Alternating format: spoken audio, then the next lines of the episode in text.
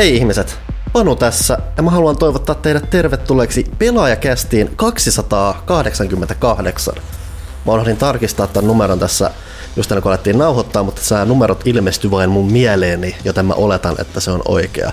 Ää, erikoisinta tässä on se, että tämä on myös syyskauden, syyskauden, se alkaa olla aika talvi, mutta sanotaan syyskauden viimeinen pelaajakästä. Mitä, asia, mitä on juhlistamassa mun kanssa muun muassa Juhana Puustinen. Täällä ollaan ja 288 se on. Nice. Mikäs siinä? Ville! Otetaan tuplatarkistus vielä. Mikä on? 28 se on, ja mun täytyy myös niin kuin, asiat, jotka ilmaantuu kuin tyhjästä, niin avun antona Bioshockaa ja kirjoitti mulle tällaisen tänne näin kuin, että heip heip sano Daniel Craig. Kiitos Bioshockkaaja. Olet virallisesti auttanut tekemään pelaajakästiä ja saattamaan sen alkuun ja ehkä mahdollisesti myös loppuun. Onneksi olkoon. Hei, mutta tässä ei tässä tietenkään vielä kaikki, sillä Janne Pyykkönen on myös paikalla. Etenkin, että kauanko täällä saa istua ottaa jotain sanaa. Nyt sai. Kato, a- a- alun pitää olla mahdollisimman kiusallinen, paljon hiljaisia hetkiä, että ihmiset asettuu vähän sille paikalle ja sille, että öö, mitä mä oon lähtenyt kuuntelemaan, kato ne suurimmat epäilijät lähtee tosta. Ja sitten, sitten laitetaan vaihdesilmä.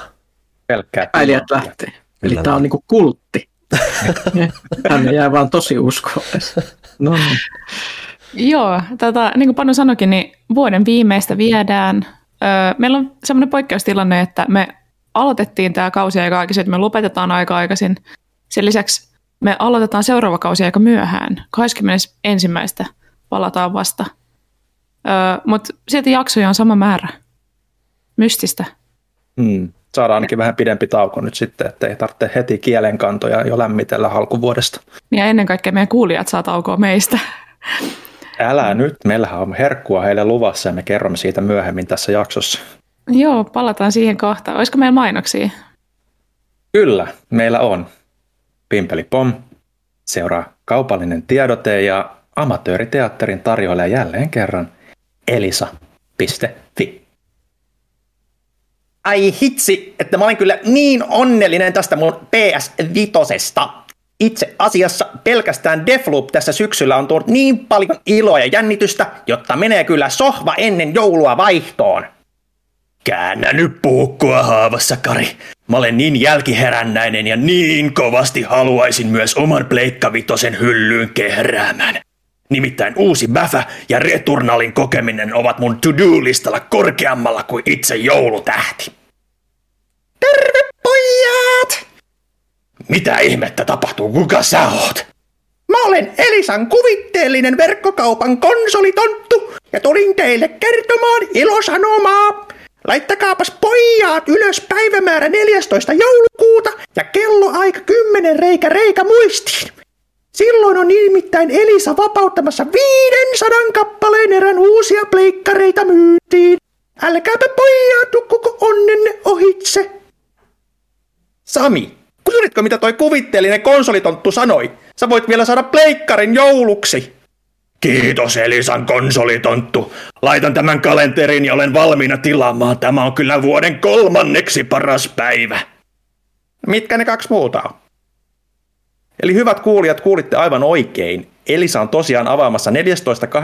tiistaina kello 10 500 kappaleen erään PS Vitosia myyntiin. Tarjolla on niin digiä kuin standard-versiota ja mikä parasta, molempien konsolien kylkeen on bundlattu vielä toinen DualSense-ohjaan, jotta jouluna sohvalle saa myös ihan fyysistä peliseuraa. Eli osoite on pelis, elisa.fi ja päivämäärä 14.12. kello 10. Pimpeli Pom, kaupallinen tiedote päättyy täältä erää. Tässä on nyt se tunne, että on yhtäkkiä vaan herännyt jostain, palannut jostain maailmaan jostain. Mä en tiedä mikä se jostain on, mutta se oli jotain. Se Joo. oli yllättävä uusi tuttavuus. Se oli yllättävän vastuuttava. Se, se tuli aika lennosta tuossa. Kyllä päässä oli ihan vähän erilainen ääni kuin ajattelin, mutta tuli sieltä ulos, mutta se, se hyvä, oli se- sitten mikkihiiri. Se on hyvä, että me ei toisteta niitä ääniä, mitä meidän päässä on. Parempi, parempi vähän, vähän, Sillä vähän. jos mä tykkäsin tuosta alitajuisesta pelisasta. Niitä pitäisi ehkä ottaa niinku käyttöön. Pelisa.fi. Kyllä, joku sen kuitenkin nyt varaa sieltä ennen Elisaa, kun kuulee tämän. Huhhuh. Meilläkin on kaupallisia tiedotteita. Nimittäin tukijoita riittää yhä, vaikka kausi on lähes lopuillaan, ehkä tietävät, mitä on tulossa. Ehkä he jossain sydämessään arvaavat, miten mahtava meidän bonusjaksosta tulee. Kiitellään ne ensin ja sitten hypetetään tuota tulevaa. Nimittäin kiitos kästin ystävät Juha Kauri, Teemu Hakulinen, Juha Majuri, Otto Mäkinen, Kimmo Lankila, Markus Aurala, Aleksi Hangasjärvi, Mika Leppänen, Donki, Ilkka Kokkonen ja Emma Kerilahti sekä sydänystävät Christian Lindgren, Olli Saukko, Erik Heikkinen, Jaakko Lassila ja Iso Pomo. Kiitos teille. Olette melkein viimeiset kynnelle ky- kykenevät, mutta Pyykkönen, haluatko kertoa, mitä me suunnitellaan joululomalle? Nimittäin bonusjaksoa tulee, mutta mistä on kyse? No, tuota, mitähän mä sanoisin tämän. Kuuluu vuosia jotain valitusta, että täällä on jotain nörttejä, jotka ei ikinä päässyt pelaamaan oikeat roolipelejä, niin tilanne korjataan vahvasti ja päättäväisesti. Eli tuota, aiemmin pelata, pelata kuin Suomen Critical Role pöytäroolipeliä digitaalisesti videoiden tämän sessioin ja tarjoten sen ihanaksi bonusjaksoksi niille uskalijoille, jotka uskaltavat lähteä muiselle matkalle. Tämähän miehitys on siis täysin sama kuin tässä juuri nyt on läsnä. Eli kukaan teistä ei ole aiemmin päässyt tämmöiseen ihmeelliseen maailmaan Mm-mm. aikaisemmin. Mä oon kerran larpannut. Se on vielä hardcorempaa. Sulla on, sulla on hyvät lähtökohdat. Mutta tota, ö, tästä tulee varmasti siis matka ja kokemus. Ja ö, mä, mä en ole koskaan vetänyt täysin nyyppäryhmälle niin kuin lapsuuden jälkeen mitä peliä. Eli siinäkin tulee vähän sellaista, että mitähän tämä menee. Mä en ole koskaan vetänyt mitään sessiota, joka videoita, sekin tulee olemaan täysin uutta, joten kaikille on tulossa jotain aivan täysin uutta ja jännittävää ja hermostuttavaa. Joten tota, varmasti on nyt vähän semmoinen jännä, jännä fiilis päällä tässä, kun valmistaudumme henkisesti tähän koetukseen. Ja voitte kuvitella paljon jännittää, koska siis kukaan meistä ei ole, no Ville lukuun ottamatta, ei ole mikään valtava eläytyjä tai semmoinen niin näyttelijä, lahjakkuus tai mitään tällaista. Ja sitten pitäisi rooli pelata jotain tyyppiä. Ja... Me pelataan perinteisesti, me ei olla mitään ammattimaisia ääninäyttelijöitä ja muuta, joten en oleta, että kaikki tekee aksentteja ja ääniä.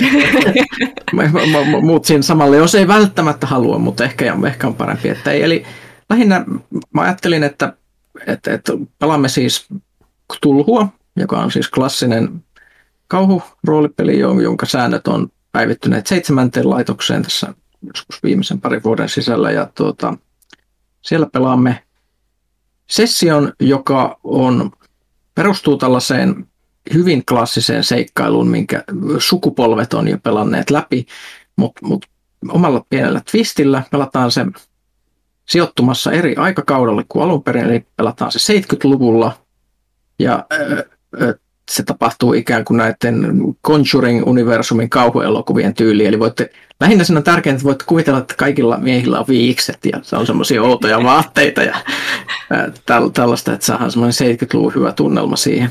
Voi ehkä kuunnella jotain Pink Floydia ennen, ennen kuin lähtee tämmöiselle matkalle, ja tuota, se tulee olemaan toivottavasti jännittävä jännittävä tarina paranormaaleista ilmiöistä.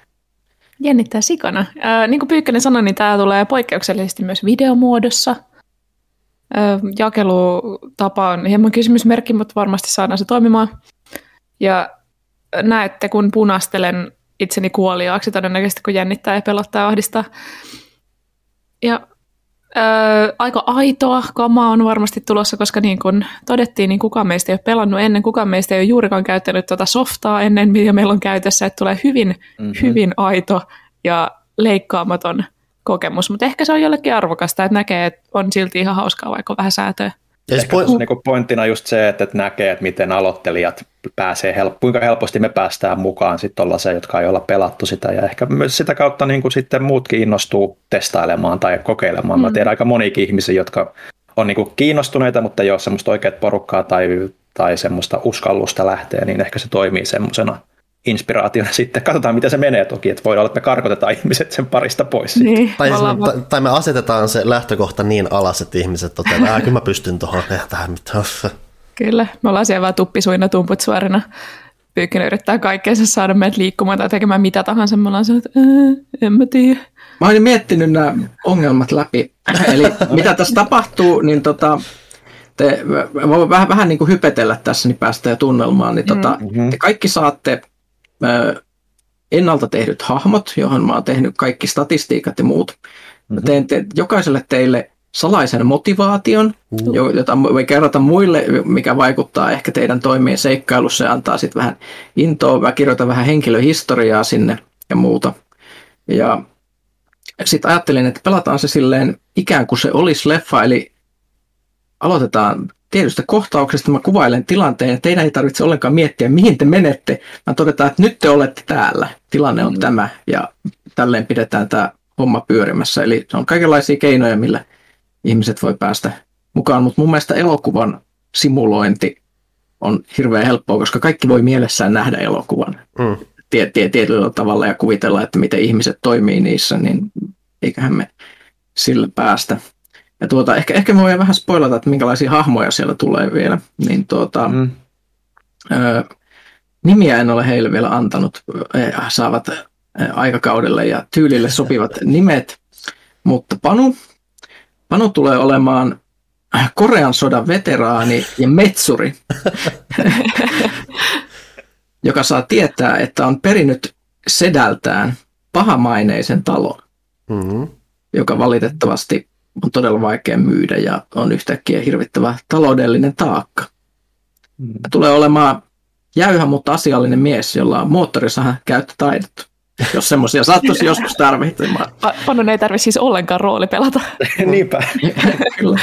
Ja tuota, Johanna on maineikas tai pahamaineinen, riippuen, katsotaan mihin suuntaan se menee, parapsykologi, joka saapuu tutkimaan, että onko tässä talossa todella jotain paranormaaleja ilmiöitä. Ja, Jännittävää. Kyllä. Ja häntä seuraa Villen hahmo, joka on nuori journalisti, joka haluaa tehdä itselleen nimeä ja kirjoittaa kirjan tästä paranormaalista tutkijasta. Mm. Heillä on kaikilla hieman eri motivaatiot mennä tähän taloon ja katsotaan minne tämä sitten päätyy. Mutta siellä on kuulemma tapahtunut outoja vuosikymmenien ajan. Ville asettelee jo kynää korvan taakse tuolla videolla. Mm-hmm. Kyllä, mikä, kyllä, se oli se, mikä se oli se Conan O'Brienin se toimittajapersonan nimi, mitä se aina välillä tekee? Chip Wheatley vai mikä se oli? Kyllä sä voit olla Chip, eh, jos sä välttämättä haluat. jos se antaa. Mutta mut ideana on, että meillä olisi kaikilla hauskaa. Siis tämmöisissä peleissä aina tietää, että menee hyvin, jos ihmisillä on ehkä vähän jännää, mutta erityisesti jos nauratta, niin se on yleensä, koska me, me ei tässä niinku luoda mitään – vakavaa amatööriteatteri kauhukokemusta, vaan enemmänkin niin kuin yritetään päästä semmoiseen tunnelmaan ja tavoittaa se fiilis, että miksi ropettaminen on hauskaa. Siksi teidän pitää myös hankkia hyvät eväät. Ennen sitä myös katsojien täytyy sitten hankkia hyvät eväät, että on vähän virvotusjuomaa ja ei sipsejä, koska emme halua kuulla niitä ääniä tuolla mikrofoneissa, mutta tulee olemaan hienoa. Mä uskon, että kaikki kyllä pääsee siihen hyvin nopeasti sisälle. Mulla ei mitä, jos ne, mitä jos ne sipsit on osa mun hahmoa? no, tämä on tämmöinen juttu, että et, et, mä oon niin iloinen, että sä sanoit tuon, koska nyt mä voin sano, sanoa, siis on esimerkiksi tämmöisiä juttuja, että puhutaan ihmisistä, jotka tekee ongelmallisia asioita, kun ne pelaa. Ne voi esimerkiksi luoda hahmon, jos, josta ne sanoo sitten, että kun se hahmo tekee hölmöjä juttuja, ne sanoo, että tämä on vaan osa mun hahmoa. Mm. hyvä pelijohtaja sanoi siihen, että tee sitten toinen hahmo. Tätä hahmoa ei sitten katsella täällä. eli, eli Chip ei tule syömään sipsejä. Mutta se on se nimessäkin, hei, come on. Se voi olla ehkä tämmöinen fish and chips mies ehkä enemmänkin. Mutta tota, äh, joo, me, me ehkä, ehkä täällä tulee tämmöisiä asioita esille, esille tosissaan, mitkä on tämmöisiä ikuisia ongelmia roolipeleissä ja muuta, niin en, en mä tiedä, mä en tiedä yhtään mitä tulee tapahtumaan, mutta mä uskon, että meillä tulee olemaan hauskaa ainakin. Pyykkönen, mun on pakko kysyä, tai siis mä mietin sitä, että mä en pystyisi, koska mun niinku järki ei leikkaa niin nopeasti, että mä en pystyisi ikinä äh, vetää mitään tämmöistä roolipeliä? Onko sulikin ne tullut mitään kammottavia tilanteita vastaan, missä sun ryhmä tekee jotain niin uskomattoman outoa, että se menee täysin pois käsikirjoituksesta ja sitten sun täytyy on. improvisoida hirveän nopeasti? On, ja me muistellaan niitä vielä noin 20 vuoden jälkeen, kuinka hauskaa se oli. Eli tota, mä voin kertoa esimerkin tämmöisestä kampanjasta, mitä me pelattiin tätä samaa peliä. Eli tota, se on legendaarinen kampanja, joka tunnetaan nimellä Tonga Happy. Se ei ole se oikea nimi, mutta se on sen tota, tällainen epävirallinen lempinimi, jossa siis oli myös tämmöisiä paranormaaleja tutkijoita, jotka olivat Tongalla tota, tutustumassa tämmöiseen, tapaamassa niin kuin muita vastaavia ihmisiä tämmöisessä konferenssissa, ja sieltä sitten päädyttiin monenlaisten vaiheiden jälkeen New Orleansiin, jossa myös törmättiin tämmöisiin voodoo-tapahtumiin ja muuta. Ja sitten se jännitys ja kauhu niin kuin näillä hahmoilla kasvo jatkuvasti, kunnes yhtäkkiä eräs heistä tapettiin suolla. He ajoivat autolla, joka juuttu suohon, ja sitten lonkero yhtäkkiä vetäsi yhden tyypin sieltä sinne suon silmäkkeeseen, koska he olivat tehneet aikaisemmin jotain hyvin tyhmää ja koskeneet asioihin, joihin ei pidä koskea. Ja sitten nämä muut kaverit vaan totesivat, että nyt me lähdetään Meksikoon. Ja tällä kampanjalla ei ollut mitään ennakoitavaa tähän silleen, että mit, mitä tässä niin kuin tapahtuu. Mutta sitten mun piti improvisoida täysin uusi sessio, jos yhtäkkiä lähdettiin Meksikoon ajamaan autolla eikä pysähdytä ennen kuin ollaan menty raja yli ja niin edelleen. Ja piti etsiä uusia vaaroja ja muuta. Ja siis se on sellainen, että kyllä tässä saa niin kuin olla aika tarkkana, että mitä sitä tekee. Ja siis kun siis pelinjohtamistyylejäkin on erilaisia, esimerkiksi opettamisessa kun puhutaan tällaisista, silloin niin kuin termejä, että esimerkiksi jos kampanja on semmoinen yksi suora viiva, joka kulkee silleen, että mennään tarkan käsikirjoitetusti ne tapahtumat läpi, jotka pelinjohtaja on päättynyt, eikä ole yhtään valinnanvaraa, niin se on niin sanottu railroad, eli railroadattu kampanja, jos kuljetaan niin kuin raiteilla mm. ja ei ole silleen mitään ihmeistä miettimistä. Mutta sitten voi olla toinen kampanja, voi olla tota sandbox-malli, eli vähän niin kuin avoimen maailman roolipelejä. Et pelaajilla on tilanne, jossa tuota, niillä on alue, jossa ne voi tehdä ihan mitä ne haluaa.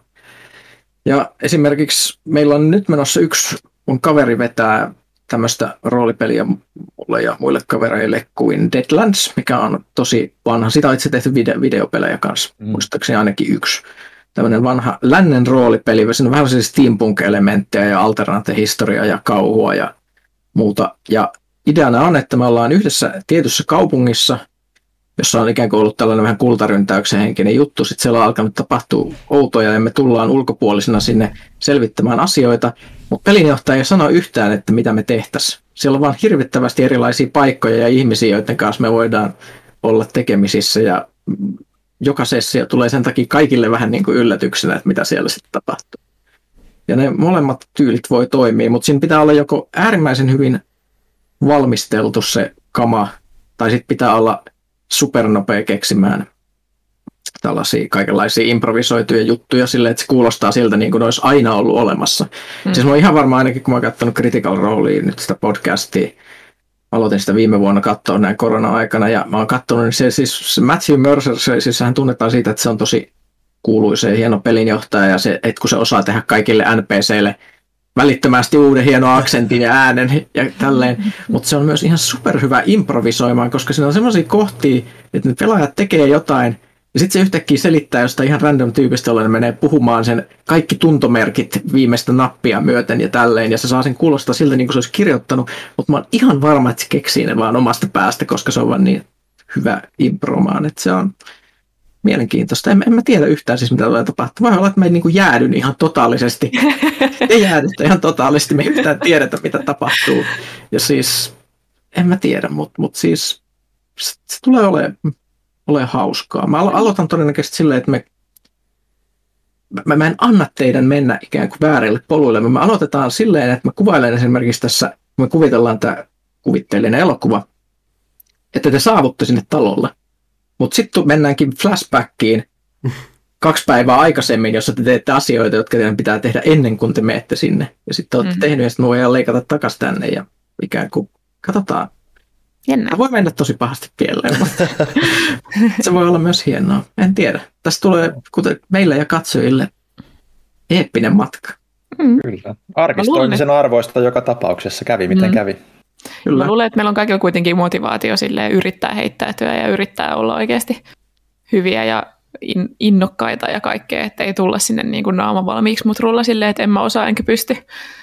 Et kaikki ihan varma, että te osaatte kaikki. Se on, se on siis hyvin helppoa, että jos nyt kukaan ei ole ikinä joku katsoja tai kuulija, joka ei ole nyt ikinä nähnyt, minkälaista roolipelaaminen on, niin se olisi yksinkertaisimmillaan sitä, että mä esimerkiksi nyt, jos me pelattaisiin tuota kyseistä tarinaa, niin mä sanoisin, että okei, okay, te olette nyt klassisessa amerikkalaistyylisessä dinerissa istumassa, te kaikki tiedätte omat hahmonne, sitten mä voisin vähän, ku, voi, ihmiset voisi kuvailla toisiaan, jos se olisi esimerkiksi tämä alkukohtaus. Mä kysyisin, että mitä te keskustelette nyt tästä aiheesta. Ja kenenkään ei esimerkiksi tarvitse sanoa kaikkea. Tässäkin on niin eri tyylejä. esimerkiksi jos ihminen haluaa sanoa, että minun hahmoni nyt sitten sanoisi näin ja näin, mutta toinen pelaaja haluaisi tosi tarkkaan taas sanoa sen minä muodossa, minä teen sitä ja tätä ja muuta. Ei tähän ole niin mitään oikeita tai vääriä. Että mm. ihmiset voi tehdä sitä ihan ristiin sessioissa ja muuta. Ja siis se, se, sehän, mistä on paljon puhuttu, on toi, toi juuri tämä vanha kun Matt Mercer tulee taas esille, mutta, mutta tota, siitä on puhuttu, että on olemassa sellainen Matt Mercer-efekti, että, että ihmiset katsoo Critical Roleen, niin luulee, että niiden niin kuin roolipelien pitäisi olla tuomosta, vaikka mm. oikeasti käytännössä kenenkään normaalin ihmisen roolipeli ei ole tuomosta. mm. Et kun ne miettii, että ne, ensinnäkin saa ihan jumalattomasti siitä rahaa, se on niillä business ja firmeilta ne pyörittää, ne on kaikki ammattilaisia, jolla on siis varmasti hirvittävä valmistelu ja ö, valmistelutiimit ja muuta siellä. Ja, ö, niillä on siis ihan eri luokan panostusta, mutta me, se mitä me tehdään, niin se on vain ideana, että se on hauskaa ja rentoa. Mm. Niin siinä ei pidä olla mitään semmoisia ennakkoluuloja, että sen pitäisi olla hirveän laadukasta tai että nyt luodaan niin kuin tosissaan niin kuin joukoturkka hengessä jotain amatööriteatteria tai muuta, mutta siis se vaan, siis nämä, tämä tulee olla tosi kivaa. Se on, se on hauskaa ja rentoa ja nyt kun me tehdään se tälleen virallisesti, niin siitä jää puuttumaan se ainoastaan yksi asia, mikä tulee kaikissa aidoissa kaverien kesken pelattavissa roolipelisessioissa, eli mystisesti kaikki keskustelut aina välillä menee joko huumoriksi tai sitten joksikin aivan täysin tangentti jauhamiseksi ja sitten jonkun pitää muistuttaa, että hei, pitikö meidän pelatakin. Eli me ainakin nyt varmaan sitten niinku pelata pääosassa, niin tuota, sitten tulee, tulee ihan hienoa. Tangenteista puheen ollen, meillä on edelleen kaupalliset tiedotteet kesken. Mutta tämä on Helkkarin muiden kaupallinen tiedote. Tämä on meidän kaupallinen tiedote. Meidän kaupallinen tiedote. Kyllä, jos haluatte kuulla tämän niin menkää osoitteeseen bit.ly kautta pelaajakästi, laittakaa noin 5 euroa rahaa sisään, tai vähän enemmän jos haluatte. Ja saatte tämän jakson ja kaikki aiemmin öö, kuvatut eli nauhoitetut, koska niistä ei ole videoita, nauhoitetut bonusjaksot, joita on monta kappaletta. En osaa sanoa, seitsemän. Mä sanoin, että ainakin kuusi, olisin ollut oikeassa. Joo seitsemän kappaletta. Sen lisäksi on muita vastikkeita tarjolla, kuten jääkaappimagneettia, nimmaroituja kortteja. Ja vielä ehtii siis vuoden loppuun asti. Ensimmäinen ensimmäistä tulee sitten taas uudet paketit käyttöön. Ei sillä, jos ensi keväänä tuette, niin saatte myös nämä bonuskestit. Et mitään ette menetä. Sen lisäksi tilatkaa pelaajaa, pelaaja.fi kautta tilaa sekä ostakaa hienoja pelaajakäst ja pelaajapaitoja osoitteesta pelaaja.fi kautta paita kauppa. Siinä oli meidän kaupalliset tiedotteet. Valutaanko me hehkuttaa, että tietenkin joulukuun pelaajalehtihän on kaupoissa ja jo, jo mm-hmm. toivottavasti myös tilaa. Ja tässä oli vähän hässäkkää, koska oli mm. A-posti ei tehnyt tehtäviä taas odotetusti. Sitten tuli semmoinen asia, kun itsenäisyyspäivä ja tiistaisin ei sitten tietenkään myöskään ainakaan jossain päin maailmaa jaeta lehtiä, mikä tarkoitti muun muassa sitä, että mulla kolisi vasta tänään postilaatikossa. Ai tota muovin rapinaa. Mm-hmm. Se on kyllä mm-hmm. luksus. Suorastaan ylellisyys. Kukaan ei muista enää, mitä siinä lehdessä on, paitsi Elden Ring, koska se on kannessa. Kannessahan hehkutetaan tosiaan tarua sielujen perillisestä, eli siis sitä Elden Ringia. Näin täällä on muuten hehkutettu vaikkapa Grand Theft Auto Trilogia, jos toki on ollut arvosteluttavissa jo saitilla. Ei sitä enempää, mutta on Kodia, on Age of Empiresia, on tietysti myös sukellusta hyvän mielen peleihin. Janne Pyykkönen kävi vähän tutustumassa peleihin, joten ainakin kerrotaan olevan tai mainostetaan tai jollain tavalla on ilmoitettu olevan hyvän mielen pelejä. Se ei välttämättä aina ollut totuus. Mutta useimmat oli ihan suhteellisen terapeuttisia. E- eikö Johanna jopa pelannut yhtä niistä? Mä näin, näin Twitterissä jonkun maineen. Joo, mä puhuinkin siitä viimeksi siitä Growing Upista, että se ei, ei, ei. hyvän Power Wash, Power Wash. Ah, joo, pelasin sitäkin. Pyykkönen tosiaan suositteli kovasti Power Wash-simulaattoria, sitäkin mä puhuin viimeksi. Mm-hmm. Et on, on mä en enää muista. On rento. Ei kun mä, mä en ole olla mukana. Tai mä vaan okay. Mut, nyt kun päästiin tähän aiheeseen, jos joku miettii, että miksi Pyykkönen on täällä taas ja meidän bonusjaksossa ja tekee juttuja ja kaikkea, Pyykkönen on tullut takaisin. Pyykkönen on palannut. Mä en ole ihan niin back kuin ehkä mä olin joskus aikanaan, mutta mä oon niin semi-back. Eli Kyllä. mua nähdään täällä tasaisin väliajoin. Silloin tällöin. Se on mukavaa. Me ollaan kaikki sitten tosi iloisia. Mm-hmm. On joillekin varmasti bonusta, toivottavasti useammin. Kyllä. Joo. Um, Onko meillä jotain kuulumisia? Mitä teillä kuuluu? Onko teillä jouluvalmistelut ihan valmiina jo? Mutta lähden... oikeasti kuulla? No niin, anna palaa. Anna palaa. Niin. Ei ole pitkä aika kuultu. Tota, siis mulla hajosi autosta lukko.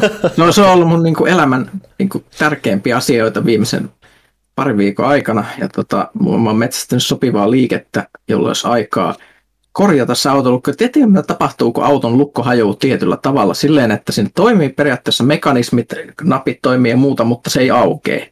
Niin tota, se on, mulla on siis ollut päälle, onkohan se jo kaksi viikkoa ollut. Ollut sen tänään viimein huoltoon, mutta mä oon oppinut, koska se oli kuskin puolen ovi, niin mä oon oppinut äärimmäisiä manovereita, joilla mennään aina istumaan autoon ja tuo autosta ulos silleen, että, että pääsee niin hyppää vaihekepi yli. Ja silleen, että, että se on ollut tosi, tosi, tosi mielenkiintoista. En suosittele, mutta nyt ne, ilmeisesti mitä ne tekee, ne selvittää, että pitääkö niiden poistaa esimerkiksi takaovi ja sitten porata sitä kautta reikä siihen oveen, jotta ne saa sen vanhan lukon sieltä pois ja muuta, joten ne suorittaa tällä hetkellä automurtoa siellä, mutta siinä voi ilmeisesti kestää joku kahdeksan tuntia, kun ne tekee sitä. Okei. Okay. Tämä tulee sitten kalliiksi, mutta tuota... Ja kun sitä no, huoltajan kannat kuitenkin ihan jännittävät tehtävät, vai etteikö ei ole vain, no niin, katsotaan, onko öljyt, mitataan nämä rengaspaineet tai muuta, että niillä on ehkä jännittävää.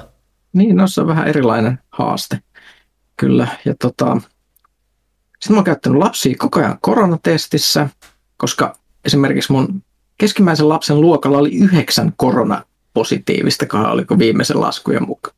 Oho. Niin kuin samassa ryppäässä, joten niin mun elämä on niin kuin yhtä tämmöistä hasardipyöritystä. Hmm. Lapsi on edelleen negatiivinen ja muuta ja karanteenikin on ohi ja kaikkea. Ja sitä, tämän takia ihmisiltä ei pitäisi siis kysyä kuulumisia, koska voi olla, että niin kerron oikeasti, että mitä niin kuin ihmisten elämässä tapahtuu. Ja se on tällaista. Tätä, this is my life. Näin ihmiset elää joka päivä. Mäkin kävin koronatestissä. Se oli oikeasti yllättävän kamalaa. Viimeis kun mä kävin, niin ei ollut mikään, ei ollut ollenkaan big deal. Ei tuntunut miltään. Vähän epämukavalta ehkä, mutta nyt mä en tiedä mihin se tökkäsi, mutta mä yökkäsin varmaan sata kertaa sen viiden sekunnin aikana, mitä se pyöritteli sitä tikkuu. Yökkäsit? Laittiko se sulle nenään kuitenkin? Joo, okay. ja siis sarjatulena. Okei, eli tota, mä oon käyttänyt mun lapsia totaaliset ehkä 15 kertaa koronatestissä, koska niinku niitä koulusta niitä altistumisia tulee mm. jatkuvasti. Ja mä aina joka kerta katon, että minkälainen reaktio siitä tulee. Niin mä oon huomannut, että siis siinä on massiivinen ero, että kuinka hyvä se on ottamaan sitä aivan, aivan, aivan varmasti ihminen, että, ja ottaako sen. Mä oon huomannut, että joka kerta kun miespuolinen hoitaja ottaa lapsilta semmoisen näytteen, niin ne on ihan traumatisoituneet jälkeenpäin. Ne jotain hirveällä jurmutuksella poraa sinne nenään, niin kuin ne tekisi jotain trepanaatiota tai lobotomiaa sille tikulle.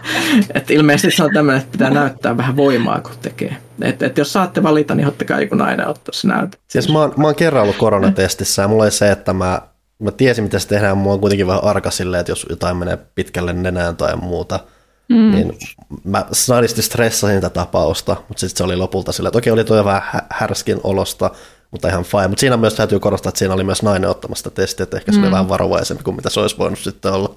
Joo, sitten mm. mä kuulun niitä, millä sattuu niin kuin tosi paljon, mutta mä luulen, että se mm. vaikuttaa siihen, että oot sä kipeänä vai et, koska jos on kipeänä, niin sitten tuolla on paljon arempaa.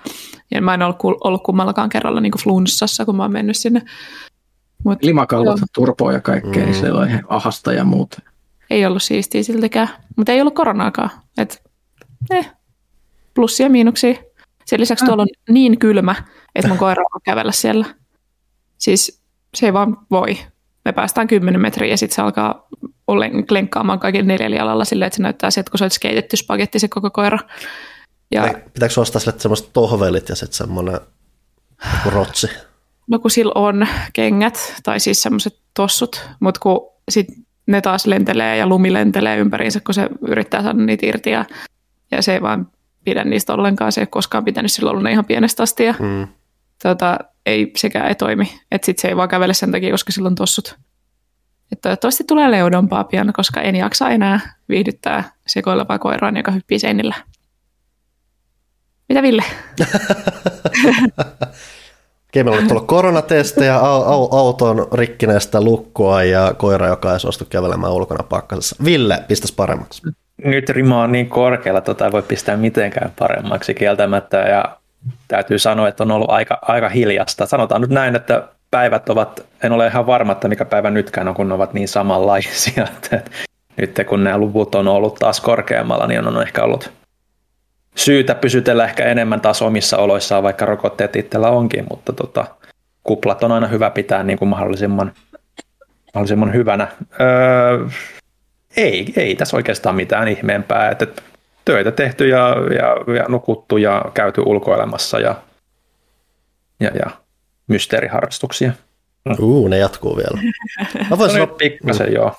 mä voin sanoa positiivisempana, että mä kävin ensimmäistä kertaa varmaan sitten, mä en tiedä onko se ala-asteen tai tarha, mä kävin talvipuutarhassa. Mä näin kuvia, se näyttää ihanalta. Et se on siis se Töölönlahdella tuossa Olympiastadionin Mm. vierellä pitkään kauan ollut aika nä- näkyvällä paikallakin oleva. Ja siis sinähän pääsee ilmatteeksi, sä voit vaan jolkkoilla mm-hmm. ja siellä on ihmisiä vaan chillaamassa ja muuta. En tiedä, miten mä en ollut päätynyt sinne sitä aikoihin, mutta se on tosi nimenomaan hyvin rentouttava paikka, hyvin chilli paikka. Siellä oli muutamia turisteja vähän pyörimässä, mutta muuten hyvin, siellä on vaan kiva olla. Muutenkin se on hauskaa vaihtelua siellä, että se on semmoinen vähän aavikkoisempi seutu, mikä, missä voi tutkailla semmoisia hauskoja erilaisia kaktuksia. Ja sekin tulee se muistutus siitä, että kaktuksia voi olla hyvinkin monenlaisia, ne kaikki on aika omalla tavallaan hauskoja. Sitten se on vähän semmoista viidakkomaisempaa seikkaa. Nyt kun on joulu tulossa, niin siinä on kuitenkin ujutettu myös kaikenlaisia joulukoristeita, mikä on myös aika vänkä juttu, että siellä palmojen seassa on ties millaisia tonttuja. Ja Hmm. se, mikä vähän stressaa, että siellä on muutama ihan oikea kynttilä keskellä niitä vi- viheriöitä, mutta, se, mutta sen mä oletan sitten, että kun se on varmaan ne on niin, kun se on kuitenkin, oli just semmoisessa, sitä mä just mietin, että ne on niin semmoisia viidakkomaisia osa niistä, että niitä, sä et oikeasti saisi niitä kasveja poltettua, vaikka sä heittäisit jonkun molotovin sinne sekaan. Ei ehkä kuitenkaan anneta ideoita kenellekään. Tämä ei ollut niinku haaste. Sitä mä, sitä mä en tiedosta, mutta siis siellä on karppeja tai siis näitä, mitä nämä ja vängän vä- väriset kalat on. Että siellä on semmoisia, mä en muistanut kautta tietänyt asiasta. Tota, joulu, kun mainitsit sen, niin mä alkaa kuumottaa, kun jouluun on pari viikkoa ja mä oon tehnyt kaiken jo. Meillä on, mulla on kaikki joululahjat ostettu, paketoitu. Meillä on joulukuusi, mä olen leiponut pipareita, mä olen leiponut joulutorttuja, mä menen tänään tuomaan markkinoille. Ei ole enää mitään. Kaikki on tehty. No, mä ostan pip- hyvä sintin. No siis pipareitahan joulutorttuja pitää tehdä koko ajan, koska sä siis syöt ne. Totta. Ja nehän menee pahaksi, jos et syö niitä heti. Niin kuin, että jouluhan on vielä monta viikkoa, niin nehän ehtii kuivahtaa mm. ja olla ihan karseeta kamaa. Joo, siis ne on syöty jo kauan sitten, mutta lähinnä se, että kaikki tarvittava on tehty ainakin kertaalleen. Mm. Nyt mä rupean ahdistaa, että mulla ei ole enää jouluperinteitä, mitä tehdään ennen joulua. Aika tehdä uusia. Niin sitten on se aika olla luova ja keksiä. Mä just aloin miettiä, tarvi... tampattu. Matot tampattu. Joo, siis siivous on tekemättä vielä. ja siis nythän on pakkaset ja muut, niin nyt on hyvä aika tampata. Totta. Öö, tapoin kuusen. siis tein kaiken väärin, kun me haettiin se. Se pitäisi sulattaa ilmeisesti. No kyllä me se yritettiin sulattaa, mutta sulatettiin liian nopeasti koko öö, kämppä haisi juhannukselta. ilmeisesti kun se kuusi sulaa liian nopeasti alkaa käymään, niin se alkaa haista koivulta. Sitten me laitettiin se jalkaan, oltiin siellä, että ehkä tämä tästä. Sitten me unohdettiin kastella se illalla ja sitten se oli aamulla ihan kuiva ja pihkainen. Ja nyt se ei oikein juo enää. Se on kuollut. Mulla ei koskaan ollut aitoa kuusta, niin mä, mä, mä aina muun muassa unohdan se fakta, että sitä pitäisi ilmeisesti kastella ja muuta ja Joo. huolehtia. Ja mä ylipäänsä vaan mietin sitä, että kun se pudottaa ne kaikki neulosta jossain vaiheessa, sitten vaan ottaa päähän ja miksi vaivata, koska mä oon siis aina tottunut muovikuuseen ja mun mielestä muovikuuset on täysin fine normalisoikaa normi muovikuusta. Ja normi. Meillä on muovikuusi. Nonni. Muovikuusi on ihan hyvä. Se on vielä valkoinen eikä vihreä. Uh. No. Onko se kuitenkin toi- semmoinen iso vai, Se on iso, se on semmoinen hobbitin korkunen. Että se mun vanhemmathan on viime että mitä kymmenen vuotta tyytynyt siihen, että se on semmoinen pöytäkuusi, minkä nyt vaan laittaa siihen, koska mä en ole sitä Mm. koristelemassa sieltä ja muuta, ja vaikka olisinkin, niin en mä välttämättä niin jaksaisi enää sitäkään tehdä. Meidän äiti hakee aina aaton aattona kuusi ja sitten se kiroilee koko sen ajan, että se vihaa kuusi ja se vihaa koristelu. Ja sitten se pitää sen tyyli pääsiäisen asti. Mä en tiedä, se on joku viharakkaussuhde. Semmoinen tanssi, mikä pitää toteuttaa ennen joulua. Kai se kuuluu niiden perinteisiin. Onhan mm. se aika semmoinen valloittava olemus sitten siellä olkkarissa, kun se on, että ei siinä. Kyllä mä vähän sitä hajua kaipaan aidosta kuusesta, mutta se onkin lähinnä se ainut. Meilläkin se vihdan haju on nyt hävinnyt, nyt se haisee vaan kuuselta, mikä on mukava. no niin. Tota, pitäisikö me puhua videopeleistä taas? No jos on pakko. Perinteinen kysymys. Mitä sitä Otan, otan, otan myöhäisen aasin sillan tähän ja sitä ei kyllä johda yhtään mihinkään, mutta täytyy mainita, että kun puhuttiin Power Simulatorista, niin ää, siihen tuli nyt, se on edelleen Early Access-peli, mutta siihen tuli just monin peli ja nyt sen myötä mä oon alkanut vähän miettimään, että näihin mun Coop-kokeiluihin pitäisi ujuttaa, koska se on varmaan tosi ultimaattinen semmoinen perjantai-illan chillailupeli, että vaihtelee kuulumisia ihmisen kanssa ja sitten vähän suhii menemään. Joo, siis mä rakastin pelaa Visera Cleanup Detailia joskus kavereiden kanssa. Mm. Ja missä on vähän niin kuin sama pointti, mutta se on vaan monimutkaisempaa. Niin tota, tuossa on vielä ehkä vähemmän räjähteleviä tonttuja ynnä muuta. Se jouluversio on ihan hirveä. Siinä on vaan dynamiitti ja kaikki räjähtää ja koko ajan kaatuu joku verilammikko, ei kun veri semmoinen ämpäri ja sitten tulee hirveä lammikko, mikä pitää taas luututa. Niin tota, tuossa ei sille voi sabotoida toisiin. Totta, hehe. Öö, joo, kokeile. Suosittelen. Lähinnä mua pelottaa, että mulla tulee flashbackit jostain mun autope- neljän kuukauden autopesuurasta ja sitten kädet alkaa mystisesti taas haisee pesuaineella. Koska mä, mä edelleen vannoin sitä, että mun kädet haisi vuosia auton pesuaineelle sen jälkeen, kun mä lopetin auton pesulassa olemisen, vaikka mä olin vain neljä kuukautta. Mutta se haju ei vaan, se ei jättänyt mua rauhaan. Mä oon kuullut samaa mun Hesburger-kavereilta. Siis, koska olen Turusta, niin suurin osa mun kavereista on ollut joskus Hesburgerin töissä, niin se haju ei lähde. Siis siinä kestää joku vuosi, että saa kaikista vaatteista sen kärryn pois. Masentava. Kyllä. Öö, mä voin aloittaa. Mä pelasin, mä oon siis hämmentävästi ehtinyt pelaamaan tämmöisiä pienempiä kokonaisuuksia kokonaan läpi kaiken arvosteltavan ohella, mikä on tosi erikoista. Mä en tiedä, mistä mä oon saanut tämmöisen yhtäkkisen energiapuuskan. Mutta mä pelasin viime viikonloppuna nyt Forgotten Cityn, mistä puhuttiin viimeksi vissiin. Ainakin mm. mainittiin jollain sanalla, en muista. Öö, siis tämä on tämä entinen Skyrim-modi, nykyinen ihan oma indie-pelinsä aikaluuppi, mysteeri roomalaisessa kaupungissa, missä kukaan ei saa tehdä syntiä. Tai ne vaan, kuolee, tai mitä ne muuttuu kultaisiksi patsaiksi. Joo, tai jotain, jos, joku, jos joku tekee, kyllä, jos joku rikkoo tätä sääntöä, tätä kultaista sääntöä, niin kaikki muuttuvat kullaksi. Ja sun pitää selvittää, että kuka se on, joka kohta rikkoo sitä sääntöä ja muuttaa kaikki kullaksi.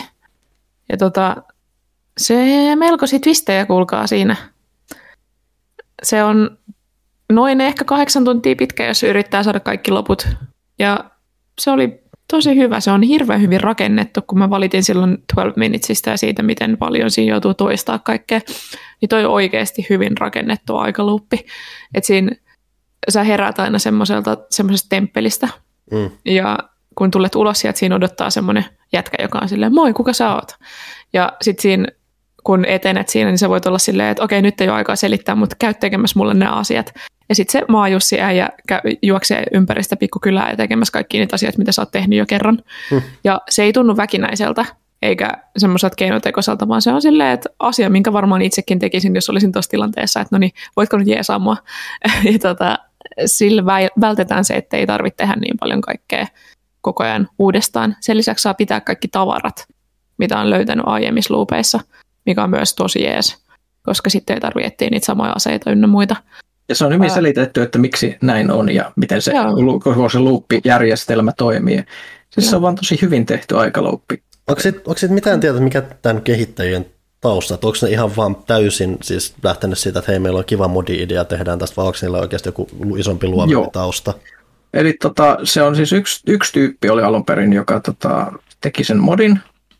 Ja sitten kun se huomasi, että tämä on ladattu seitsemän biljardia kertaa, niin se, sitten se mietti, että mitä jos, miten mä saisin tämän nyt tehtyä. Ja sitten se perusti oman pelistudion, palkkasi kaksi muuta tyyppiä ja sitten ne teki sitä ja ne muutti sen siitä tota, Skyrim Engineltä sitten sinne tota, Unreal Engineen ja se, se, tosi, se, tosi, se hämmättävästi se pelaaminen tuntuu edelleen välillä tosi Skyrimiltä, silleen, että se sama fiilis on jotenkin jäänyt siihen, mutta se on vaan Unrealille ja tota, si, si, siinä se. Ja sitten ihmiset tykkää ihan pipona. Siis kaikki tykkää siitä pelistä, jotka sitä pelaa. Se, se, se, on, se on Steamissa joku overwhelming positiivi ja kaikki on sille, tämä oli vaan hienosti tehty kokemus. Se on, se on just semmoinen, että kaikki meni putkeen tuossa tapauksessa. Mm, se on just sopivan mittainen. Siinä on, siinä on huumoria, siinä on myös tosi, siis kun mä en kestä tosiaan kauhua yhtään enkä mitään jännitystä, niin siinä on sellaisiakin kohtia, missä mä oon ollut ihan hikipäässä silleen, että mä en pysty enää pelata, että mitä pistää pois. Ja tota, selvisin kuitenkin, että siinä on niinku sävyeroja paljon ja mun mielestä se on just sopivan kokoinen alue, että ei tule semmoinen olo, että, mä en, niinku, että tässä on liikaa. Mm. Siinä on sopivan kokoinen hahmokartti, että tunnistaa kaikkia, muistaa kaikkien ongelmat ja nimet ja naamat ja se on todella, todella hyvin tehty. Se on semmoinen mietityn oloinen ja siis mä arvostan kanssa, että siinä niinku on sitä historiaa. Se tuntuu, että se, se tuntuu vähän semmoista sivistävältäkin, kun mm. siinä puhutaan paljon siitä niin kuin antiikin niin kuin mytologiasta ja filosofiasta ja muusta. Se on, siellä kirjaimellisesti yksi tyyppi, joka on siis tämmöinen niin kuin filosofi, jonka kanssa voit puhua tästä kultaisen Joo. säännön luonteesta ja muuta. Ja et, sit et, siinä on myös niitä äh, tavallaan tooltippejä tai sellaisia, mitä voi katsoa jotain tavaroita siellä, että mikä tämä on, ja sitten selittää, että joo, että on tämmöinen alttari, mille roomalaiset laitto joka päivä jotain uhreja, ja mm. silleen, että se tavallaan tutustut myös siihen roomalaiseen kulttuuriin. Kyllä. Se on myös hauskaa, että sä voit, kun sinä voi valita erilaisia taustoja sun hahmolle siinä alussa, kun sä ikään kuin tuut nykypäivästä mm. sinne, mm. niin tota, yksi niistä taustoista osaa latinaa ja muut ei. se osaa lukea sitten ne kaikki tekstit, mitä sieltä löytyy. Jos... Joo. Onko tämä taustavalinta, minkä sä teet aina, kun sä aloitat sen loopin uudelleen vai? Ei, se, se on ihan, ihan ensimmäisessä. Okei. Okay. Ennen, ennen kuin se ikään kuin se luuppi alkaa että se luuppi, tai nyt on mikään spoileri varmaan, mutta että se luuppi, kun joudut luuppiin uudestaan, niin säilytät tosiaan kaikki tavarat, muistat kaikki, että sä oot tavallaan samantyyppisen koko mm. ajan. Et ainoa, mikä alkaa alusta, on niiden mm. kaupunkilaisten elämä. Joo, tämä on pitänyt kyllä tsekata. Mulla on siis tälläkin hetkellä Steamissa se ei ole asennettuna, mutta se on siellä odottamassa asentamista. Joo. Se oli tosi kiva, siis pari illan juttu, että ei ollut valtava massiivinen projekti, sen saa hyvin mahdutettua johonkin viikonloppuun. Ja toi kuulostaa mm. siltä, että joulu joku aattona tai päivänä se on just se, että mihin vaan istahtaa alas ja vetää sen mm. vaikka yhdellä istumalla läpi, koska mitä muutakaan ihminen jouluna tekee. Kyllä. Siis tuo on niin kuin joulupituinen peli munkin mielestä juuri. On. Ja siis mä tykkäsin siitä, jos puhutaan vielä sitä loopirakenteesta, että sehän on, kun sä aloitat pelaamaan, niin se, sä tuut tietyllä hetkellä aina aloitat sen loopin. Mm. Mutta mut, mut ne NPCt niin kun tekee omia asioitaan siinä tietyssä aikataulussa, missä asiat tapahtuu siellä kaupungissa. Ja tietyllä hetkellä se luuppi sitten taas ikään kuin käynnistyy, koska tulee se tapahtuma, mikä tappaa kaikki, milloin pitää lähteä niin kynittää äkkiä, että ehtii päästä pois sieltä ja palautua sen luupin alkuun. Ja, ja se on tosissaan silleen, siis on, on hyvin se logiikka, että millä se toimii toimii se koko, koko kaupunki ja sä opit tuntemaan ne kaikki ihmiset, että mitä ne puuhaa mihinkin aikaan ja muuta. Mm. Tota, sitten yritän jotenkin ilmaista tämän spoilaamatta mitään, mutta löysin yllättäviä yhteyksiä muuan tänä vuonna julkaistun peliin, missä mä olin jo silleen, että onkohan nämä tyypit pelannut tämän modin, kun ne rupesivat tekemään tätä peliä. Ja tietää, tietää en voi sanoa sen enempää, koska sitten spoilaa molemmat pelit. Hui. Joo. Ää, mitäs Mä tiedän muuta? kohta. Mä aion pelata sen toisen pelin, kun sä vähän Kyllä. vihjasit, että mikä se voisi olla. Kyllä. Joo. Mitäs muita? Kertokaa joku. Öö, mä kaivan vasta täällä tätä. Mä oon pelannut seuraavaa pelaajalehteä varten kiinnostavia pelejä. Hmm. Revikkaa ja revikkaa ja tota, jos vielä katson tästä äkkiä, mitä mä oikein tehnyt, niin tota, edelleen Valhaimia, mikä on hienoa. Ja siis mikä on synkkä, mä aina joudun kerto, kertomaan tämän, vaikka mä aina jotenkin haluaisin joskus kertoa, että mä oon lopettanut, en edelleen pelaan Dead by Daylight, ja tiedä miksi. Siis oikeasti vihaan sitä peliä, siis niin syvästi. Sen kaikki sen pelaajia ja sen tekijöitä ja kaikki, jotka on sen kanssa missään tekemissä, en pidä heistä yhtä. Silti se on edelleen kovan levyllä ja se tulee aina käynnistetty, se on ihan siis kauan. Mä en tiedä miksi. Kyllä mä sen joskus vielä lopetan. Ja siis, siis, se, se, siis kun se katsoo sitä, että miten tässä viimeisen parin vuoden aikana, että mitä se peli on kehittynyt, se on kehittynyt, mutta mun mielestä niin kuin ihmisistä on vaan, jotka pelastaa, on tullut vielä entistä vihasempia, niin kuin ihan samalla tavalla kuin minusta. Et, et se on. Ja sehän on nyt Epikissä mun mielestä ilmaspelinä, että jos haluaa kokea tämän niin terve, terve menoa vaan sinne. Pyykkö, Pyykkönen ei suosittele, mutta tavallaan silti suosittelee. Mm-hmm. Mä, ky- mä kysyin sulta joskus, mutta onko sun saatavilla taas se peliaikasi, mikä sä oot kuluttanut siihen? Se on, se, on, se on ihan siis, en mä pysty sanomaan sitä, se on ihan järkyttävä se summa, mutta en mä tiedä, onko pelannut niin paljon, vai onko se vaan ollut vahingossa pyörimässä taustalla tai jotain, koska mua järkyttää katsoa sitä numeroa, se on ihan siis Tässä on tämmöinen Tukholma-syndrooma meneillään. Niin, mutta siis ei, ei, en, en, mä siis nauti siitä enää edes nykyään. Ne, ne teki siihen muun muassa kehitti semmoisen hirveän matchmaking ranking-systeemin, joka periaatteessa mitä paremmin sä pelaat, mm. niin sen niin kuin parempaa porukkaa sulle tulee vastaan, niin kaikki pelaa nyt niin hikisesti kuin voi ihmiset joo, vaan pelata. Voin kuvitella, joo. Se oli kasuaalimpaa vielä ennen, mutta nyt se on semmoista, niin kuin, että jokainen matsi on sellainen niin kuin jurnutusmatsi, jossa kaikki on hampaat irvessä ja kenelläkään ei ole hyvä mieli lopulta. Se on. Mut on, on. En, en suosittele. Mutta voin sanoa, että pelasin nyt siis ensi pelaajaa varten ennakossa Voin spoila, spoilaamatta kertoa, että pelasin vähän saman genren peliä täysin käsittämättömässä lisenssimaailmassa, mikä ei mitenkään sovi tämmöiseen, josta tulee siis aivan, se oli todella outo kokemus. M- mun mielestä se on osaltaan nerokasta jopa, että totta kai se ottaa hyvin paljon nolta ja siis se on selvästi semmoinen, että joku todella, että hei tämä on suosittu peli, otetaan tästä idea. Mun mielestä se on nerokasta, että me on silti yhdistetty. Mutta mut se, se tulee todella, olemaan todella outo. Luette siitä ensin lehdestä. Ja tota, ää, en, en, en mä halua spoilata enempää. Mulla, mm. mulla on arvostelupeleistäkään en halua sanoa mitään. Niin ei, ei. Siirrytään mm. eteenpäin. Ville, oletko pelannut videopelejä? Jonkun verran. Aika lailla niitä samoja, mitä ollaan puhuttukin viime kästeissä, että vähän haloa ja Forzaa eteenpäin, niin kuin, että tänähän ilmestyisi siinä se Halo. Joo, heillä tulee tänä, tällä, tällä vii, tai tänään tätä nauhoittaessa, toki vähän Joo. just silleen, että, silleen nihkeästi, että se on iltajulkaisu. Joo, että, ei tähän niin, sitä jo, vielä editty.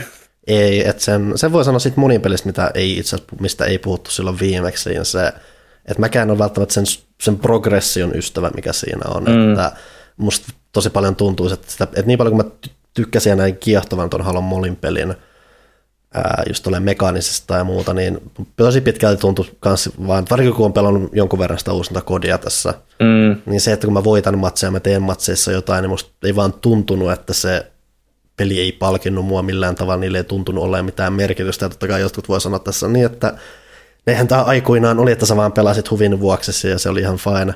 Ja niin tavallaan, pelaaminen on se palkinto. Ja, ja, siis tavalla, ja tavallaan se onkin fine, mutta kun tuossa on taustalla sitten kuitenkin myös se parlepassi ja muuta, missä sä avaat mm. niitä asioita ja vähän jopa väkinäisesti, niin siinä on, tulee vähän semmoinen nihkeä heijastus sit siinä, että okei mun pitäisi tehdä tässä matsissa nämä spesifit asiat, mä saan sitä eteenpäin, jolloin sitten mä en mieti sitä välttämättä sen matsin kulkuasian mm. voittamisen kannalta ja muuta, että se on vähän semmoinen epätasapainoinen harhautus siinä, että toivottavasti ne keksii jonkun vähän mielenkiintoisemman ratka- tai viehättävämmän ratkaisun siihen, koska mun mielestä ne vähän sotii tällä hetkellä keskenään olemassaolollaan se, että se on hauska monin peli, jonka sitten tämä varsinainen palkitsemispuoli ei oikein välttämättä sulaudu siihen kauhean hyvin. Joo. Kyllä, mutta joo, siis noiden ohella niin äh, mulla ei nyt ole mitään arvostelupeliä työn alla, koska mä luen yhtä kirjaa, jonka mä tuun tekemään tuohon jutun tuohon pelaajaan seuraavaan, niin mulla menee sen kanssa jonkun verran aika, kun mä aika hidas lukija, niin, niin, niin, niin mutta mun huvin vuoksi mä oon pelannut nyt vähän Jakusa 7 eteenpäin, että mulla oli se jäänyt vähän kesken, kesken ja nyt siinä on niin kuin alkanut lähteä se tarinapuoli aika lailla eteenpäin. Ja Muistaakseni, missä chapterissa sä oot? Nyt mä oon chapterissa, mä oon aika varmaan loppupuoliskolla nyt, että et, et, se on joku 12 vai olisiko jopa 13. Joo, kuulostaa et, et, et, et siellä niin kun alkaa selkeästi niin kun asiat selventyä niin kun tarinallisesti, että lähdetään sieltä pääalueelta vähän uusille kuvioille ja siellä saattaa tulla jotain vähän en nyt sano, sanokaan sen enempää, koska se itsessään voi olla spoileri jo, mutta tota, siellä tulee niin kun vähän y- periaatteessa yllättäviä asioita vastaan. Mm-hmm. Mutta tota, se, mikä niin kuin siinä on huomannut, että miten koukuttava peli se on loppupeleissä jo niin kuin siihenkin, mitä mä muistin siitä niin kuin alun perinkin, että mä, mä, mä käynnistin pelin ja huomasin, että oho, kellohan on jo kohta niin kuin puolta mm. yötä, että, että, että kyllä sitä niin kuin jotenkin vaan jää kamu, no, tota, koluamaan Ichiron näitä katuja ja tekemään kaikkea hölmöjä sivutehtäviä ja miten niin kuin oikeastaan se on rakennettu aika erinomaisesti sitten, että ne, miten ne kokemuspisteet, mitä sä saat kaikesta siitä sivutehtävästä, sit oikeastaan edesauttaa sen päätarinan etenemisessä. Että et siellä oli monesti, nyt mitä mä oon jutellut niin kuin ihmisten kanssa, jotka on jo pelannut sen läpi, niin siellä on kuulemma aika iso vaikeustaso piikki, jonka mä luulen, että mä kohtasinkin tuossa nytten. Mm. Ja sitten kun mä olin tehnyt aika paljon niin kuin, niin kaikkea niitä sivutehtäviä, niin mä, ja, ja sitten tajusin, että tuolla on vähän tämmöinen isompi kokonaisuus, mitä, mikä päätarina esittelee, mutta se vähän niin kuin esittelee sen sille, että no tuon sä voit niin kuin tehdä vähän sivupuuhana. Mm-hmm. Niin sitten kun sen teki kokonaisuutena, niin sitten niin kuin ei ollut oikeastaan mitään ongelmia tähän mennessä, että, että, että, että se tavallaan ohjaa aika hyvin sut tekemään kokonaisuuksia, mikä mä niin kuin arvostan silleen, että sillä sivutekemisellä oikeasti voi auttaa sitä päätarinaakin, mutta ymmärrän hyvin, jos niin kuin pelaat puhtaasti päätarinaa ja sitten sieltä tulee tuollainen niin kuin isompi kokonaisuus, joka sitten on periaatteessa pakko tehdä, jos sä haluat päästä pelissä etenemään, niin se on ehkä kaksiteräinen miekka, mutta sillä ehkä halutaan just kannustaa sitä, että tehdään siellä pelialueella niitä sivutehtäviä. Ja mikä siinä, kun se on oikeasti hauska, jos tykkää minipeleistä ja tykkää vuoropohjaisesta taistelusta, niin kuin itse tykkään, niin se on, se on aika, aika mukava. Et ehkä yksi asia, mitä niin kuin jää kaipaamaan, on tietysti niissä taisteluissa nyt taas muistu sen, että kun silloin kun se on niin kuin semmoista puhdasta toimintapelaamista ja, ja sitten puuttuu semmoinen tietynlainen niin kuin munakkuus niistä hyökkäyksistä, mm. että se vähän niin kuin alkaa toistamaan, että, että sitten kun joku tyyppi, joka tulee niin kuin aukomaan sulle päätä siinä tarinassa tai sivutehtävässä ja sä oikeasti haluat niin kuin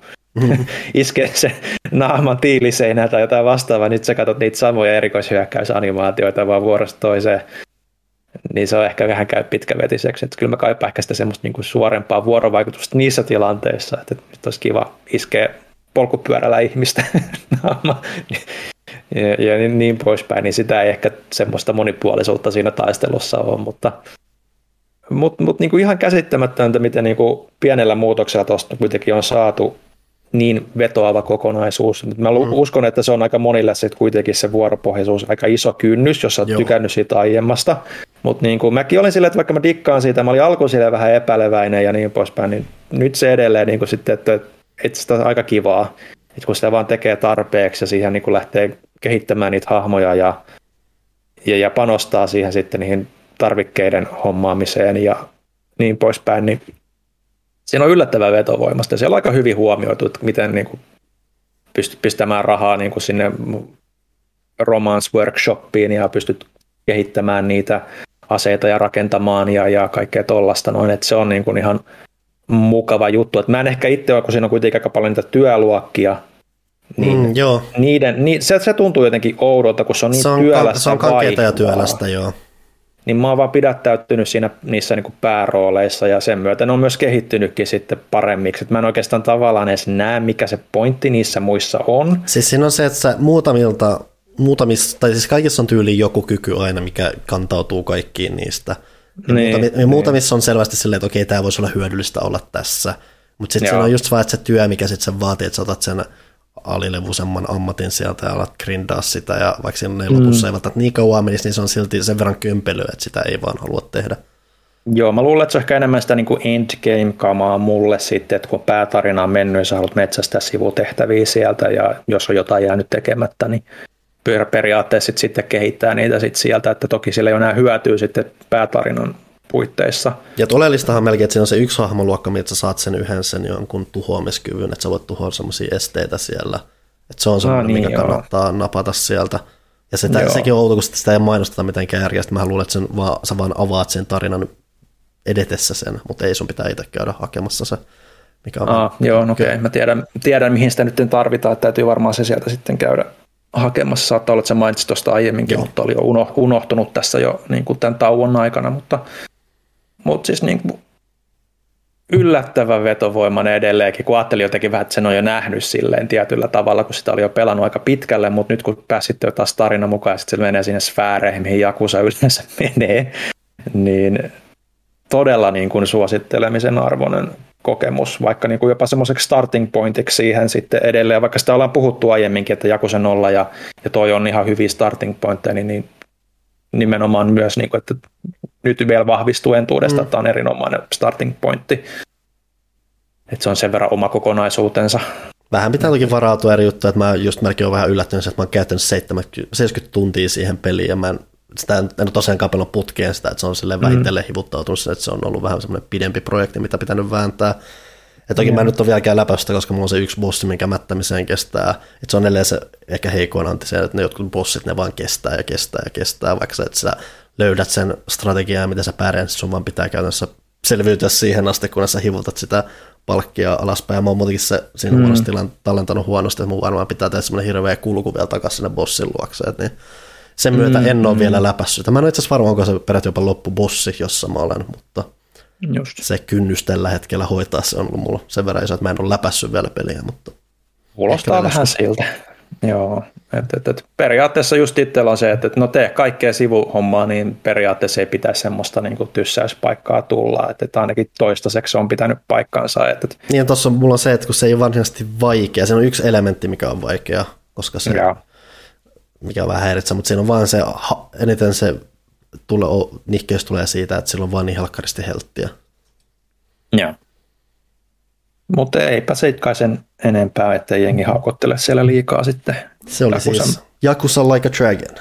Kyllä. Tai Jakusa 7. 7. Tai Jakusa 7, joo. Mitäs muut?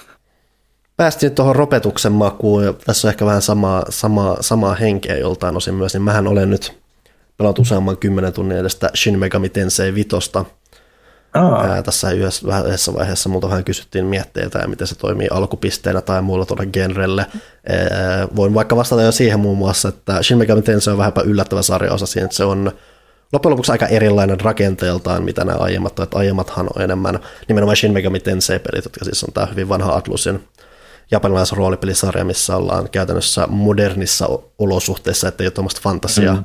menoa, että ollaan modernissa, tai ainakin jotenkin moderniin maailmaan sidoksissa olevassa paikassa, niin se on vähän semmoinen maailmanlopun paikka tai muuta, koska siellä on myös demoneita ja enkeleitä ja ne on vastakkain siellä mm. ja sitten sieltä yleensä tapaa tulee joku maailmanloppu ja sitten sieltä pitäisi selviytyä ja yleensä se johtaa sitten siihen, että sä päädyt jollain tavalla luomaan maailman uudelleen ja joko se tulee tosi lakisääteinen, tosi kaoottinen tai vähän neutraalimpi, riippuen vähän niistä päätöksistä, mitä sä teet. Yleensä ne on kuitenkin ollut semmoisia vähän luolastoseikkailuvetosempia, että muun muassa tämä Shin Megami Tensei 3, Nocturne tai Lucifer's 3, mikä siis uusi jo julkaistiin tässä vähän mm. aikaa sitten, niin sehän on myös hyvin varsin luolastovetoinen, vaikka se onkin tälleen hahmon takaa kuvattu, että Shin Megami Tensei 4, joka siis oli 3DSllä, niin sehän oli vielä tämmöinen, että se on tämmöinen hyvin klassinen luolastoseikka, että se on käytännössä ne luolastot saat ensimmäisessä persoonassa ja menet sille askel askeleelta niin melkein ruutupohjaisesti niissä – luolastoissa, niin tämä on Tämä käytännössä hylkää luolastot kokonaan ja saat semmoisissa avoimehkoissa ympärissä. Ei ole avoimen maailman peli, mutta ne on semmoisia aavoja alueita, missä sä pyörit tekemässä tehtäviä. Ja siellä ei ole satunnaista taistelua, että kaikki viholliset, mitä sä näet kohtaat, niin ne on vaan semmoiset, että sun pitää mennä niiden luokse ja muuta. Että se on rytmitykseltään osittain rennompi, vapaamuotoisempi. Jälleen tuommoinen vähän tapaus, mikä antaa pelaajan omalle tahdille enemmän merkitystä, mikä on aika toimiva tuossa, että siinä on kuitenkin samalla se tekee se, että on edelleen, että mikä Shin Megami Tenseissä ihmisillä välillä sitten muistetaan, välillä pelottaa, on se, että toi kuitenkin muistaa sitten aina haastaa sua, että siinä se ei pelkää heittää taisteluja, jotka, jossa oikeasti pienestäkin mokasta tai pienestäkin huon, epäonnesta sun voi käydä hupsusta ja sitten sun pitää lähteä sitten painottamaan siihen tai tutustumaan tarkemmin siihen pelin keskeiseen mekaniikkaan siihen, että koko itselle semmoista demoniposseja siihen, ja sitten sä kehität niitä, ja sun pitää katsoa niitä nämä kaikki heikkoudet ja vahvuudet ja muuta, ja voi olla, että tämä joku tosi kova kööri, minkä sä oot koonnut, niin sä, se ei pärjää ollenkaan jotain tiettyä bossia vastaan, koska tämä bossi käyttää jotain kykyä, millä, mihin sun porukalla sattuu just olemaan heikkousta ja muuta, niin sun täytyy melkein rakentaa kokonaan uusi kööri, ja ylipäätään kun sulla on näitä demoneita, niin sä et oikein voi alusta loppuun mennä siinä samalla kyörillä, koska niiden, se, miten ne demonit kehittyy, ne ei kehity niin, ne ei kehity niin vauhdilla, että se on kannattavaa mm. pysyä koko ajan, niin se pointti on siinä, että sä yhdistelet niitä koko ajan vahvemmiksi, juttelet ja neuvottelet demoneita sun puolelle siinä. Tämä on hyvin, hyvin se tutuin osa tuota Shin Megami Tensei juttu, mutta se toimii tosi hyvin tuossa avoim, avoimeen kommassa suunnittelussa. Ja se kenttäratkaisu on jännä siinä, että se on paljon korkeuseroita ja muuta, että se on vaan semmoinen oma jännä prosessinsa aina, kun sä tulet uudelle alueelle, niin sä et mm. vaan mene silleen, okei okay, mä menen tästä paikasta A paikkaan B, vaan sä just tutkit vähän niitä nurkkia, mitä täällä on, mihin saattaa potentiaalisesti ilmeisesti, missä saattaa olla aarteita, mihin potentiaalisesti voi, tai että mihin sitten voi potentiaalisesti löytyä sivutehtäviä tai mikä voi myöhemmin vaikuttaa joltain sivutehtäväpaikalta. Se maailman tutkiminen korostuu mm. siinä paljon enemmän ja muuta. Että se on osaltaan hyvin erilainen, mutta osaltaan sitten just sopivan tuttu, että se on ollut todella, todella tervetullut osa. Miten se toimii teknisesti, kun mä oon jonkun verran katsonut sivusta, kun Sami pelaa, mun mielestä se näyttää ihan kamal- siis kamalalta. Se on varsinkin alussa, kun sä lähdet pelaamaan sitä, niin se ei, se varsinaisesti, se ei mun mielestä siis se, tämä ruudunpäivitys ei suorasti hyppelehdi, että se on tavallaan tasasta, mutta se on hyvin alhaista, mm. että siinä huomaa, että se ei välttämättä pyöri edes 30 aina, että se on, se on myös vähän sumunen ja muuta, että se ei ole mikään tekninen, tekninen mikä ihme, että siinä pitää, kun saata alkaa pelaa. Varsinkin kun sitä alkaa pelaa, niin siinä voi olla vähän semmoinen wow-efekti. Mm. Että, että, voi, että mäkin mietin, että tuleeko mun melkein vähän paha olo tämän katsomisesta, mutta siihen tottuu aika nopeasti ja nyt mitä mä oon kymmenet tunnit pelannut, niin en mä olisi enää miettinyt sitä asiaa yhtään, että se on ehdottomasti niin kynnys, mikä pitää ylittää, mutta ei se, sillä, toki tässä on nyt ollut vähän viitteä siihen, että tämä saattaisi jossain vaiheessa tulla myös muillekin alustoille kuin Switchillä. Ja en mm. sinällään ihmettele sitä, että jos se on lähtetty rakentamaan noin, niin ne on vaan todennut, että tämä on good enough tälle. Ja tavallaan se onkin myös, mutta kuitenkin. Oletettavasti mainio peli, jos siitä huolimatta viitsi pelata kymmeniä tunteja. Joo, siis ehdottomasti, että se on hauska evoluutio tuossa sarjassa. Mm. Ylipäätään mm rakenteeltaan mielenkiintoinen tuommoinen japanilainen roolipeli, joka just tavallaan noudattaa perinteitä, mutta silti tekee vähän eri lailla asioita. Niin mm.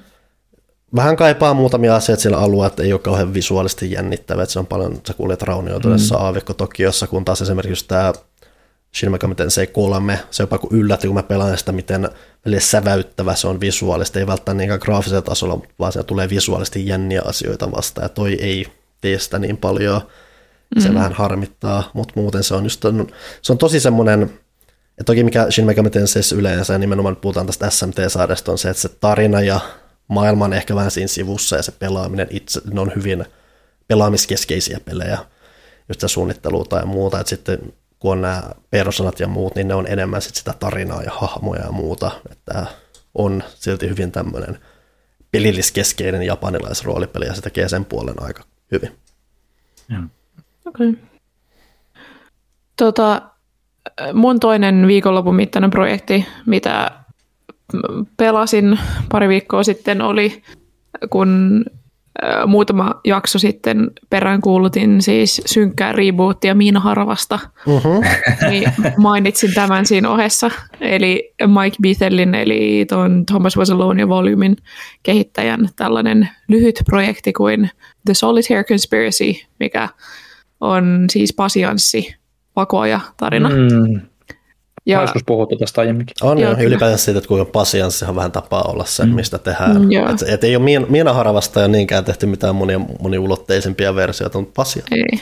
Pasianssin, siis, pasianssista sen sijaan, jostain just ekana tuli mieleen tämä, onko se Game Freakin tekemä se heppapeli, missä kisataan hepoilla, että sä pelaat pasianssia samalla.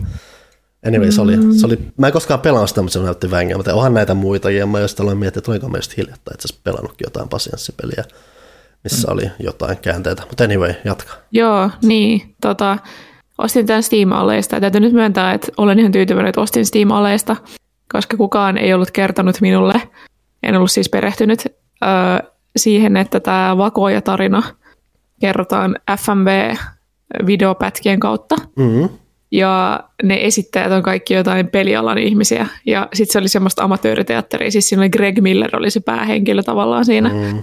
Ja mä voin kertoa, että Greg Miller ei ole mikään Daniel Day-Lewis, että sitä, sitä ei ole niin kuin, siunattu millään uskomattomilla näyttelijän lahjoilla. Ja sitten siinä oli Alana Pierce ja muita ihmisiä. Mm. Ja se oli vaan jotenkin vähän outoa ja kiusallista koko ajan. Mulla oli semmoinen olo, että mä katson jonkun, niin kuin, tiedättekö te, joulujuhlan näytelmää.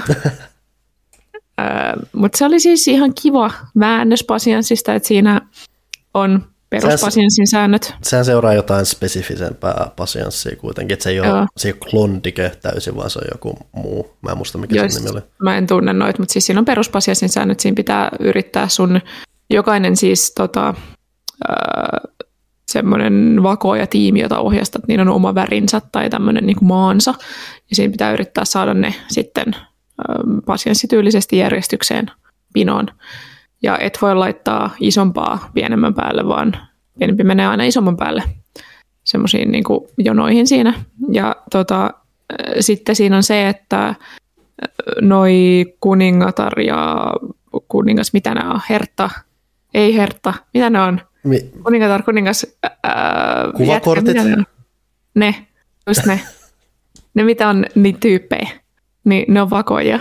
Okay. Ja ne on niin kuin niitä sun vakoja ää, tota, operatiiveja. Niin mä menisin kysyä, että miten, miten se peli pelaaminen perustella, hakkeroiko jotain vai järjesteleksä ukkoja jotenkin? Vai? No siis se selitetään niin, että siinä kun järjestelet niitä kortteja, niin tavallaan järjestelet tai annat käskyjä sun vakoojille mm.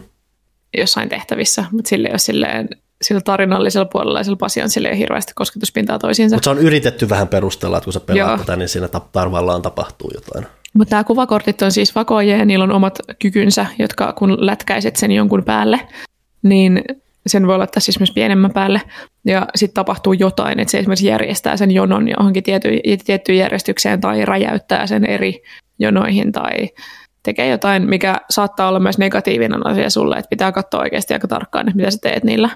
Niitä voi ihan huvikseen vaan läimiä sinne ja ainoa tosi ärsyttävä juttu tuossa on se, että siinä ei voi siirtää montaa korttia kerralla, vaikka ne olisivat mm. järjestyksessä, vaan yksi kerrallaan aina. Mm. Ja se oli tuskastuttavaa, kun on tottunut pelaa jotain Windows-pasianssia. Äh, mutta ihan kiva taas semmoinen neljä viiden tunnin pläjäys. En välttämättä niin suosittele kauhean lämpimästi kenellekään. Jos haluaa pelaa pasianssia, niin voi varmaan pelaa vain sitä Windows-pasianssia. Sekin on, sekin on ilmainen, että mulla, mä siis pelaan Windows-pasianssia nykyään melko aktiivisesti puhelimella, koska sen vaan mm. saa siihen. Ja sitten sä voit periaatteessa myös yhdistää sun Xbox Live-tunnuksen se, että sä saat atcheja siitä, kun sä pelaat pasianssia. Niin. Se on mainoksia kyllä, mutta jos jotenkin siitäkin on selvitty. Ja sitten ei tarvitse katsoa, kun Greg Miller tulkitsee. Mm. Et muitahan sitten, mulla tuli äkkiseltään mieltä, että mä joskus pelasin, miksi mä nyt taas unohan nämä nimen, mutta oli just tämä pas, ja kuitenkin mä oon joskus puhunutkin siitä, että on tämmöinen, että perustuu just johonkin 1800-luvun tämmöisen brittiylemystön elämään, että siellä on jollekin pitää etsiä vaimoa ja muuta ja että asioita tapahtuu, niin siinä välissä pelataan vähän pasianssia ja sitten asiat on tapahtunut ja muuta ja se on Regency Solitaire oli se peli. Joo, itse asiassa mä oon kuullut tuosta kanssa, mä luin jonkun arvostelun tuosta Solitaire Conspiracysta, missä oli kauheasti listattu noita parempia pasianssiväännöksiä mm. Ja toi oli siinä ja sitten se kiinnosti mua. Se on, siis se on, että sun ei tarvitse miettiä sitä tarinaa yhtään, se on tavallaan se on huvittava, jos sä mietit, koska se on mm. vaan semmoinen, että hei, nyt pitää etsiä vaimo tälle naiselle, ja, mutta sen, mitä sen isä on hirveissä veloissa, joten se on diilannut sut semmoiselle hirveälle, hirveälle kusipäälle, ja voi ei, miten tästä selvitään, mutta hei, nyt tässä tapahtuu jotain, pelas vähän pasianssia tässä vaiheessa. se on semmoinen, ja se ylipäänsä on hyvin hyvin simppeli pasenssi, mutta siihen hauskasti rakennetaan kanssa semmoisia erilaisia haasteita mm. tai muuta, että sitä on kiva pelata. Samat tekijät teki myöhemmin kanssa semmoisen, en nyt taas muista nimeä, mutta se oli semmoinen toiminnallisempi, semmoinen roolipeli, että sulle, sä, ja niin sulla oli varusteita, mitä laitat sun hahmolle, ja sä oot joku semmoinen naamia-sankari, joka pelastaa yö, tai tekee yöllä asioita. Tässä on varas varmaan, jolla sä teet, ja sitten sä taistelet pasianssin varassa, ja siinä on pari erilaista tapaa, miten sä pelaat sitä pasianssia ja muuta, niin ne on ollut tommosia hyvin pieniä pelejä, ne näyttää melkein joltain selainpeleiltä ja hyvin halvoilta, mutta ne on parempia kuin miltä ne näyttää. Ei toki mm. silti mitenkään massiivisen syvällisiä tai muuta, mutta se on just semmoista hauskaa naputtelua, mikä just miettii, että varsinkin kun sä mietit sitä Regency Solitaire, että se on just, että mikä tämä on, mutta sitten sitä on vaan hauska pelaa. Mun tärkein takeaway tuosta Solitaire Conspiracysta oli se, että siinä oli semmoinen Atlantis-projekt, semmoinen niin vedenalainen vakoja kautta tiedemies homma. Ja mä sain, sit kun mä autoin niitä, niin mä sain mun vakoja-tiimiin delfiinivakojan. Mm-hmm. Ja se oli, se oli tärkeää. Se oli ehkä highlight siitä niin kuin paras Olen pelannut viimeisen vuoden aikana useita eri pelejä, joissa ideana on, että sä oot vakojen verkoston johtaja, mutta mä en muista niiden nimiä nyt. Ne on ollut siis mielenkiintoisia.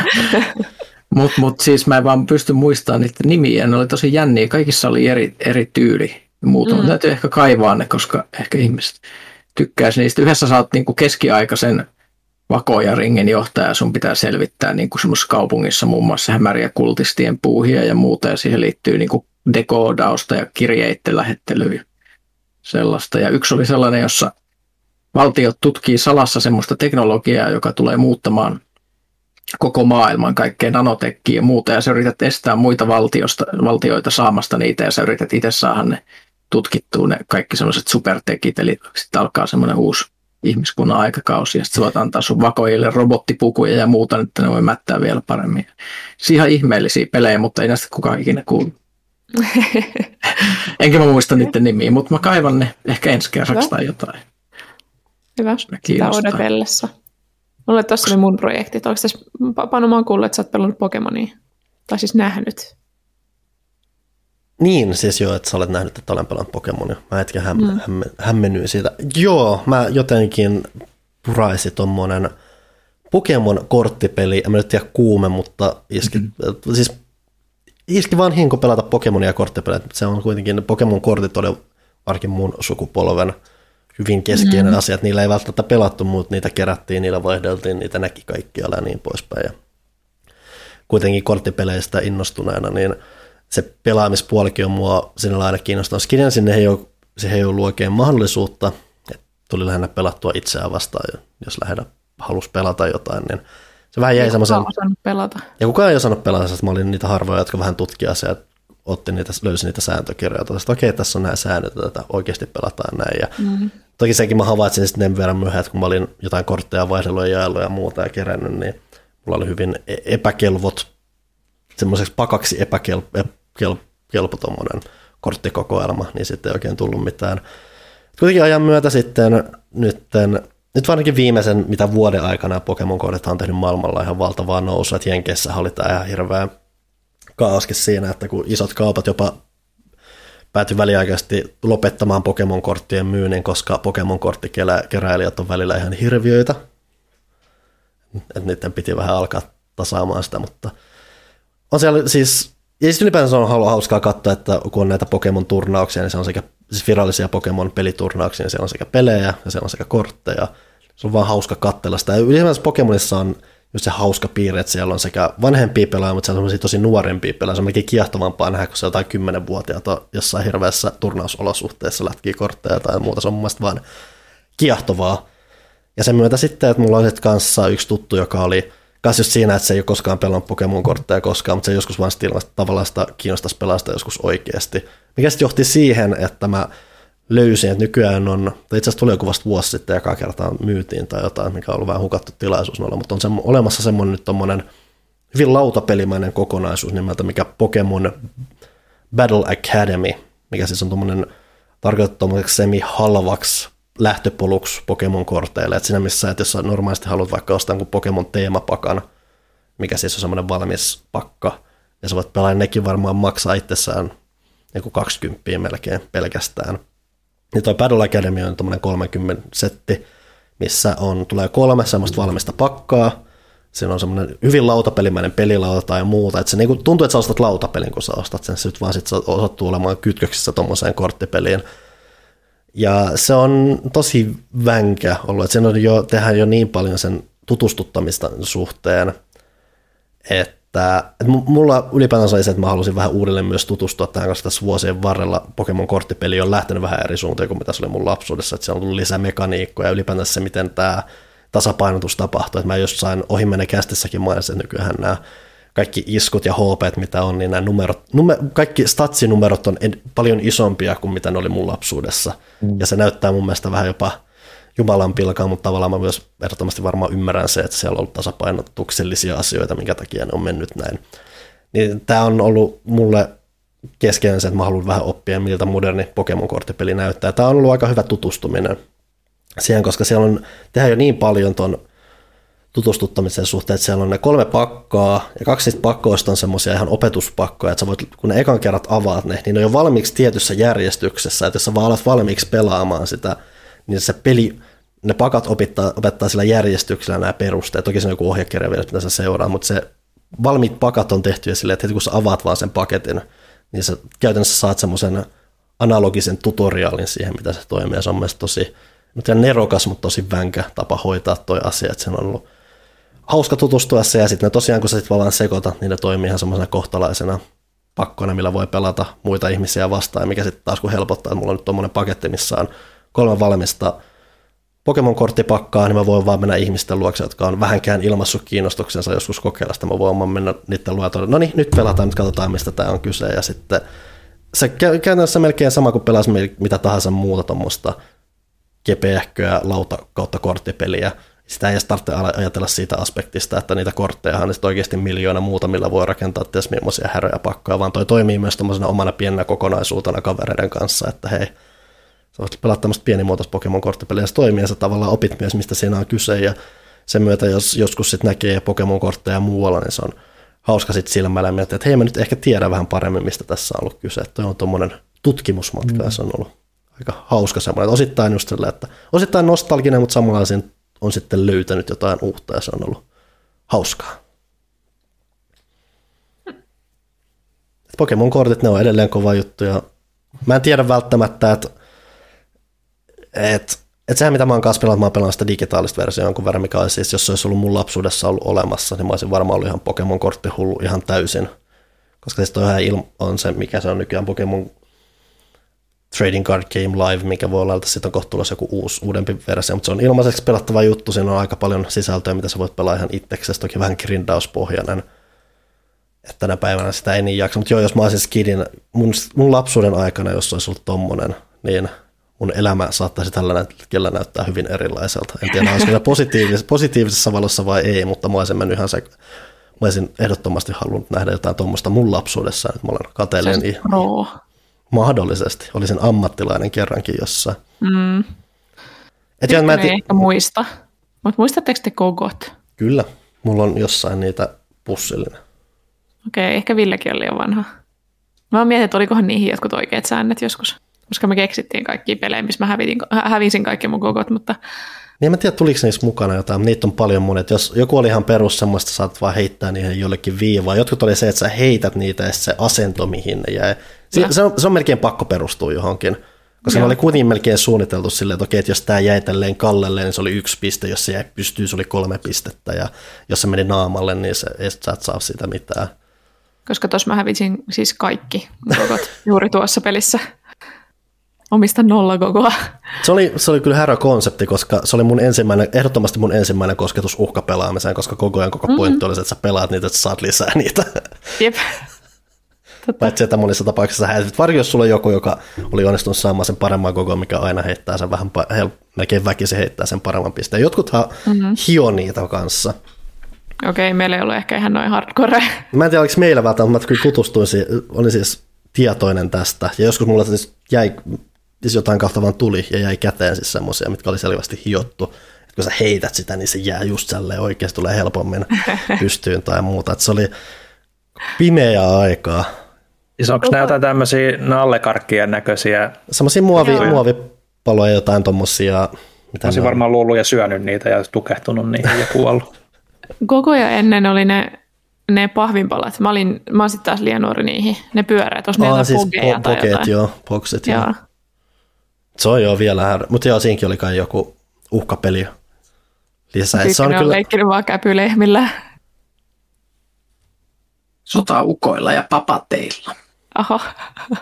Matchbox-autoilla, jumalauta. Turtles-figuureilla perhana, ei mitään muuta. Teillä on nyt niin tämä... Ta- niin saat leikki papateilla. Te, te et ole nyt jäänyt kaikki nämä talousopit saamatta heti tälle ala-asteella, kun pitää miettiä, että no niin, että mä voitin tämän ja nyt mulla on näin monta, mutta jos mä nyt vielä pelaisin yhdestä, mä häviäisin tämän, niin olisiko se miten paha juttu. Hirveä Squid Game-meininki. Mm. Katoin sen muuten loppuun. Palataan siihen ehkä. Tota, Onko vielä jotain pelattua? Mainitsen äkkiä, että mainita? mä mainitsen hyvin pikaisesti, ettei mene liiaksi höpötykseksi mun osalta. Mä oon jonkun aikaa pelannut Pikmin Bloomia, mikä se sitä Pokemon Go, Niantekin, Pokemon Go tekijä mm. Niantekin peli. Mä en ole koskaan päässyt Pokemon Gohun sisään, koska se on mun mielestä vähän silleen, se on samaan aikaan oudon suoraviivastettu Pokemon, mutta samalla semmoisena pelinä turhan se on yritetty tunkea paljon kaikkea, mikä sitten ei vaan mua ei kiinnosta kikkailla niiden kanssa. Pikmin Bloomis mua viehättää se, että se on käytännössä glorifioitu askelmittari. Se laskee sun askelia ja saat asioita siitä, että asiat kehittyy sen myötä, kun sä kävelet. Se on tavallaan tyydyttävää, se on tavallaan tosiaan rohkaissut mua enemmän kävelemään ympäriinsä.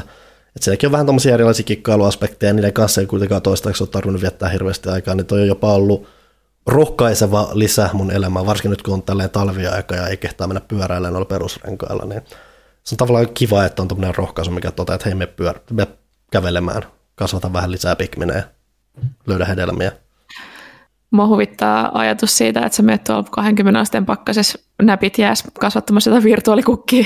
No kun, sen ei, siis, kun siinä on myös se, että sun ei tarvitse niin olla niin aktiivisessa, kun sä lähdet kävelemään, niin sä laitat se, että okei, nyt kasvatetaan kukkia, saat sen taskuun, että sä vedät sen ympäri ja sun mm-hmm. ei tarvitse tehdä siinä välissä. Toki siinä välissä voi olla, että kun sulla on sitten aina kasvamassa näitä pikminä, että välissä sun pitää nostaa niitä, mutta siihenkään sunkaan ei tarvitse jatkuvasti miettiä sitä, se on kuitenkin myös sellaisia kukkia, jotka vaatii enemmän askelia, jotka tai siis noita pikminä, jotka vaatii enemmän as- mm. askelia, että ne kasvaa ja muuta, että sun ei tarvitse koko ajan vuorovaikuttaa kanssa, sen kanssa, ja se on melkein se paras osa. Totta kai sä voit yrittää min maksaa se, että nyt mulla tulee eniten pikminä, näin mulla on eniten nektaria, näin mulla on eniten hedelmiä, mun mielestä se pelin pointti vähän menee siinä, että se on enemmän se, just sitä, että hei se vaan on se laskee ne sun askeleet, että sä saat jotain kivaa siitä, ja se on, se on just sen verran kivaa, että se tavallaan rohkaisee tekemään tota.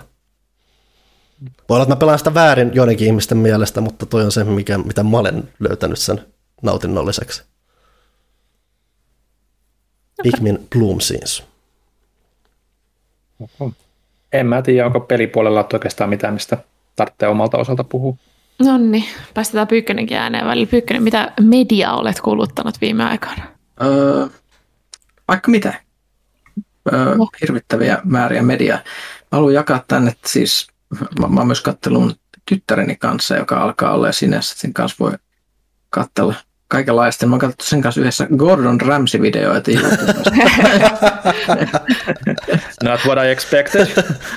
Joo, eli katsotaan sellaisia kymmenen vuotta vanhoja Hell's Kitchen, ei, ei, ante, ei Hell's Kitchen, vaan Kitchen Nightmares-pätkiä, jos Gordon korjaa jonkun ravintolan. Mm. Ja tota, mä, se on jostain syystä meille molemmille tosi semmoinen juttu että, että me tykätään, keskustellaan siitä, että mikä siinä ravintolassa on parasta ja pahinta ja tykätään kordonista paljon molemmat, että tämmöistä. Mutta sitten jos puhutaan nyt ihan niin kuin, äh, vakavasti. Mä haluan tähän väliin kysy, mm. pakko kysyä, katoit sä sitä Cooking with Paris-ohjelmaa Netflixistä ikinä? No mä en ole vielä saanut katsottua, se on vähän niin kuin odottamassa listalla. Täytyy ehkä joululomalla katsoa. Palataan tähän asiaan. Palataan. Mä en tiedä, arvostaako Gordon hirveästi tätä. et, et kuinka päris kokkaa, että käyttääkö. Niin, tiesitkö, että, me, että tällaisessa sarjassa mikroaaltouunilla on lempinimi? Se on Jeff Mike. Okay. Et, et silloin jos Jeff Mike on raskaasti keittiössä työssä, niin tietää, että asiat ei mene hyvin, koska se on... Miksi tämä on ollut mikroaaltouuninen? Ei, se, se oli meidän ovikello. Se tulee varmaan lapsi, lapsi koulusta. Mä laitan ovea tuosta kiinni vähän tiukemmin. Öö, tuota, joo, niin öö, mä oon kattonut Timea ja Arkeinia. Kummasta halutaan puhua ensin? No mua melkein kiinnostaa, että mä oon kuullut ehkä semi-negatiivista siitä Wheel of Timeista. Että mä kuitenkin tiedostan, että se on ilmeisesti ihan tykätty sarja, että mikä, mikä, miltä, miltä se nyt vaikuttaa kuitenkin. Tai kirjasarjana on siis ollut tykätty, mutta en ole kuullut, että se Amazon tulkinta olisi välttämättä niin jännittävä. Öö, joo, no okei, okay, eli siis sehän se kirjasarja on yksi kuuluisa näistä, kuuluisimpia näistä Fat Fantasy fantasiasarjoista. Siinä on 14 kirjaa, yksi kappale tuhat sivua, 14 000 sivua Wheel of Timea niin nice. käytännössä, jos, jos sitä haluaa lukea. Mun mielestä ihan äärettömän hitaasti etenevä sarja, semmoinen, että, että siis kuolettavan tylsä jopa välillä. Et siis niin kuin, voi, muistan joskus kun luin sitä, niin mä saatoin, että mä simahin joskus kirjan pääsinköhän mä kuuteen tai seitsemän asti, mutta välillä tuntuu, että saattoi olla kokonainen kirja, että oikeastaan mitään ei tapahdu. et, et mä en ole siis ihan niin kuin välttämättä sen sarjan suurin fani, siis ihmiset on siis höyrynyt siitä kyllä ja silloin hirvittävästi, hirvittävästi faneja ja muuta. Se on yksi suosituimpia fantasiasarjoja varmaan moderneilta ajoilta ja sillä meni niin kauan saada se valmiiksi, että Robert Jordan eli kirjailija, jolla on viittaus Diablo 2.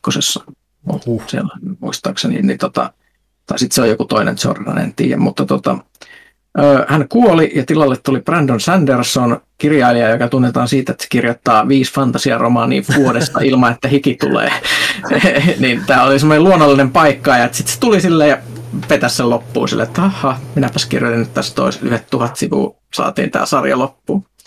Ja tota, ilmeisesti ihmiset tykkäsivät jopa siitä tavasta, millä se lopetti sen. Ja sitten nyt Amazonilla on tehty sitten ö, uusi, uusinta versio tai adaptaatio tästä, jossa on tota, näemme se ensimmäisen kirjan tapahtumat, kahdeksan jaksoa, mikä mm. kertoo siitä, että jos niillä on tuhat sivua, mitkä pitäisi coveroida, ja kahdeksan jaksoa, niin ne kaikki jutut eivät välttämättä tapahdu samalla tavalla. Mm. Että et siellä ei niinku ole 50 sivun kuvausta jostain, missä ei tapahdu yhtään mitään. Mutta tota, siis mun mielestä ihan hyvin tehty adaptaatio. Ihmiset mm. on höyrynyt, mistähän kaikista asioista ne on valittanut? On valittanut siitä, että kästi on ensinnäkin liian vanhaa, kun siinä on ö, neljä niistä päähenkilöistä on käytännössä aika nuoria, mm. siis semiskidejä siinä kirjassa. Mutta tässä ne on tota, semmoisia parikymppisiä basic young adult jonne ja, ja naisia, semmoisia voitte kuvitella. Mm. Ja tota, mutta se on mun mielestä ihan fiksu, koska jos ne aikoo kuvata ne, niin se on eri asia kirjoittaa 14 000 sivua tämmöisistä skideistä, jotka kasvaa hitaasti mm, aikuiseksi, mm. kuin se, että jos ne kuvaa niin kuin huomattavasti paljon nopeammin tämän sarjan, niin että ettei niistä, niistä ei tule sitten. No sehän on vähän joku Game of Thrones-efektikin, että nehän mm. hahmot oli kanssa sarjassa huomattavasti vanhempia ja tietysti siinä alussa. Ja... Joo, joo, ja siinä on sellaisia, että yksi päähahmo on, on jo naimisissa, ja kun se on, se on siinä esimerkiksi kirjassa, se on sepän oppipoika jo, ja tämmöinen skidi, niin tässä se on se itse seppä, ja se on mm. jo naimisissa siinä ekassa jaksossa ja muuta, että niitä on eitsattu ylöspäin tämmöiseksi nuoreksi aikuisiksi. Ja tota, ei mua haitannut mitään. Sitten siinä on valitettu siitä, että se on etnisesti diversifioitu oh. kästi hirveätä. Ö, ei sinänsä pitäisi olla mitään, koska siis Jordan ei hirveästi puhunut tämmöisistä asioista. Siis siinä mainitaan niissä kirjoissa tyyliin rotu vain, kun puhutaan yhdestä tietystä etnisestä ryhmästä ja niiden tuntomerkeistä ja kaikki muut on tosi vague, se ei niin kuin kiinnostanut sitä millään tavalla, niin mm. tätäkään niin kuin näe hirveänä ongelmana. Ja tota, se vähän lähtee ehkä hitaasti tai liian nopeasti, riippuu miten sitä katsoo, mutta siis mun mielestä se on tosi hyvin tehty adaptaatio. Mm. Siinä on tiivistetty ihan järkyttävä määrästä turhaa skeidaa pois siitä silleen, että se on, mun mielestä nelosjakso oli oikeasti jo tosi hyvä. Ja vitosjaksossa on, mikä oli taas tosi hidas tämmöinen character building jakso, missä niin kuin näyttelijät pääsee näyttelemään niin kuin isolla ännällä ja muuta.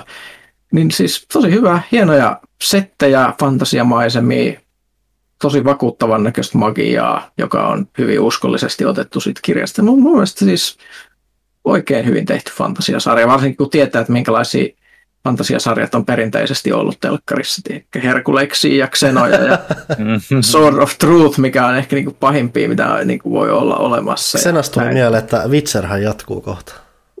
En malta odottaa. Joo. Jee.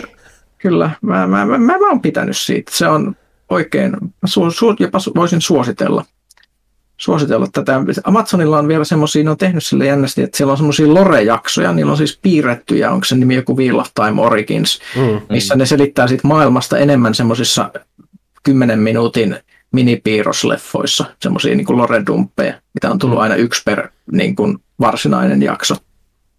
Ja on niin kuin, ihan hyvä tapa, että ne on siivonut osan siitä kamasta silleen sinne syrjään, mutta se silti hoidetaan ihmisille. Mä luin jostain, että Witcher kakkoskaudella niin Geralt puhuu enemmän ja on intellektuellimpi, koska Henry Cavill halusi, että siitä tulee niin kuin mielenkiintoisempi hahmo. Sehän on kirjassa mm, enemmän semmoinen pohdiskelija ja mm. semmoinen, se ei ole semmoinen kovis jatka ollenkaan. Mä joskus kun kirjoitin pelaajalehteen mm. tästä aiheesta, niin kirjoitin tästä aiheesta ja sanoin, että tästä Witcherista on tehty vähän tämmöinen enemmän tämmöinen toimintatyyppi, joka vähän liian riehuu menemään. No niin, kato Henry Cavill tietää.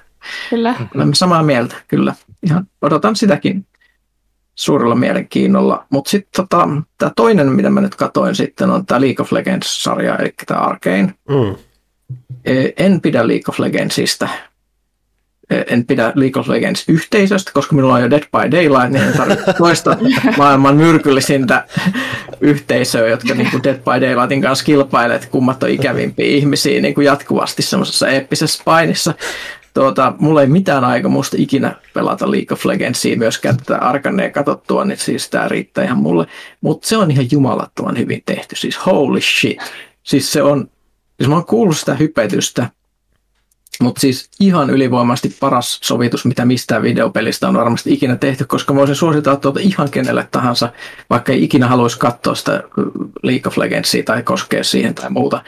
Toi ihan täysin toimii niin kuin itsenäisenä juttuna, joka on vaan siis ihan naurettavan hyvin tehty. Hyvät musiikit, hyvät näyttelijät, järjettömän kova animaation taso. Siis se näyttää siis paremmalta kuin useimmat animaatioleffat. Mm. Mm. Siis ihan siis Mulla ei siis mitään pahaa sanottavaa siitä. Siis, kun katsoo kolme ensimmäistä jaksoa, niin, niin kuin tietää, että missä mennään. Se siis se vaan lähteellä siitä vauhtiin. Tosi hyviä toimintajaksoja kanssa. Mutta se on silti enemmän semmoinen, niin kuin, mä tiedän niistä League of Legends hahmoistakaan hir- hirveästi, niin kuin, että mä tiedän, että osa niistä sarjan hahmoista on niitä pelattavia hahmoja, Joo. ja osa on ihan, ihan keksittyjä. Eikä mua hirveästi kiinnosta, että mm-hmm. ketkä on mitäkin. Mutta siis tosi hyvin tehtyjä henkilöhahmoja, hyvää draamaa, semmoista, on se nyt vähän semmoista young adult tarinaa, että, että kun on kaksi siskosta kaupungissa, steampunk-kaupungissa, missä on köyhiä ja rikkaita ja niin edelleen, ja sitten tulee skismaa ja muuta, mutta siis kaikki siinä toteutuksessa on ihan niin A++ kuin voi olla. Siis suosittelen, että siis etäisestikin kiinnostaa, niin kyllä kannattaa katsoa. Ihan siis järkyttävän hyvä sarja. Hmm. Ei mulla muuta, en mä halua hirveästi spoilata muuta tässä aiheessa. Siinä on melkoisia twistejä kanssa. No niin, se on ihan mielenkiintoista. Tosiaan mulla ei varsinaisesti mitään tietoa siitä muuta kuin, että siinä on jo nämä jotkut sisarukset ja että se on komean mm. näköinen ja ihmiset on muuten tykännyt siitä, mutta en muutenkaan tiedä liikin maailmasta mitään muuta kuin, että universuma kutsutaan runeterraksi. Joo, ja siis, että et, tota, Siis kun se on, että et kun se League of Legendsin maailma on siis hirveän iso, että siellä on, niinku, mm. niinku, se on semmoinen peli, jossa on niinku semmoinen sillisalaatti kaikkea mahdollista, että yhdessä osassa maailmaa on joku barbaarien pohjolla, toisessa mm. on joku epäkuolleiden mesta ja tässä nyt on tämä steampunk-mesta, niin on voinut ottaa yhden tämmöisen siivun ja tehdä siitä suhteellisen semmoisen järkevän tietyn kokonaisuuden, missä katsotaan, kun ne käytännössä katsotaan nämä skidit kasvaa isoksi ja sitten samalla tämmöinen niin magian ja teknologian yhdistävä ihme Hextech härdelli mullistaa yhteiskunnan siinä samalla. Ja sitten siinä on järjettömän hienoja taistelukohtauksia, sanoinko siis niin, niin hyvin tehty. Tiedätkö semmoista toimintaa, jossa siis kaikki niin kuin liikkeet on ihan siis uskomattoman niin kuin aidon näköisiä, siis on semmoista painoa, sellaista, mm. että, että sä niin kuin tunnet suurin piirtein, kun ne mättää toisiaan siellä ne tyypit.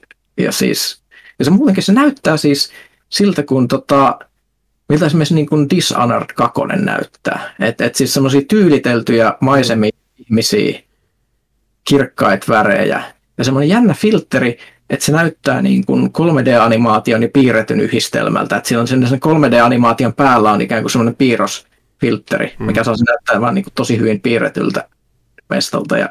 Sitten kun katsotaan ruutukaappaa, se näyttää melkein jotain konseptitaiteelta.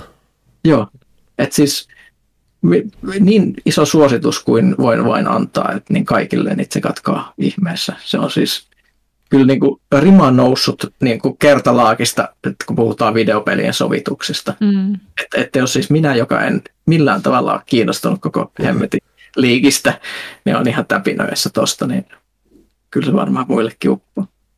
Ja ylipäätään puhuttiin tuosta vähän, että liiki on, tai rajoitti on nyt vähän nostanut gameia tuossa, kun niitä tulee myös niitä yksin peli sivupelejä nyt myös, ja nekin on ilmeisesti ollut, että Rune King on ilmeisesti ollut ihan tykätty ja muuta, niin niillä on aikamoinen pusku nyt päällä ilmeisesti. Te- tietää jossain määrin, mitä ne on tekemässä. Joo, ja ne on vähän niin kuin tuntuu, että ne on rakentamassa semmoista niin kuin Marvel Cinematic Universe-tyylistä juttua. Mm. Että ni- niillä on tämmöinen iso, iso juttu, mihin voi sijoittua monenlaisia pelejä, monenlaisia ohjelmia, ja, ja, ja, vält, ja se voi houkutella sitten tässäkin, niin kuin, että näkee, että se voi houkutella ihmisiä, joita ne pelit ei välttämättä sit kiinnosta ollenkaan. Että se on sitten, se on niin kuin, jos ne rupeaa jotain leluja tekemään, niin sitten se on niin kuin Disney käytännössä, että se on niin kuin viide-imperiumi, jos ne saa sen vedettyä.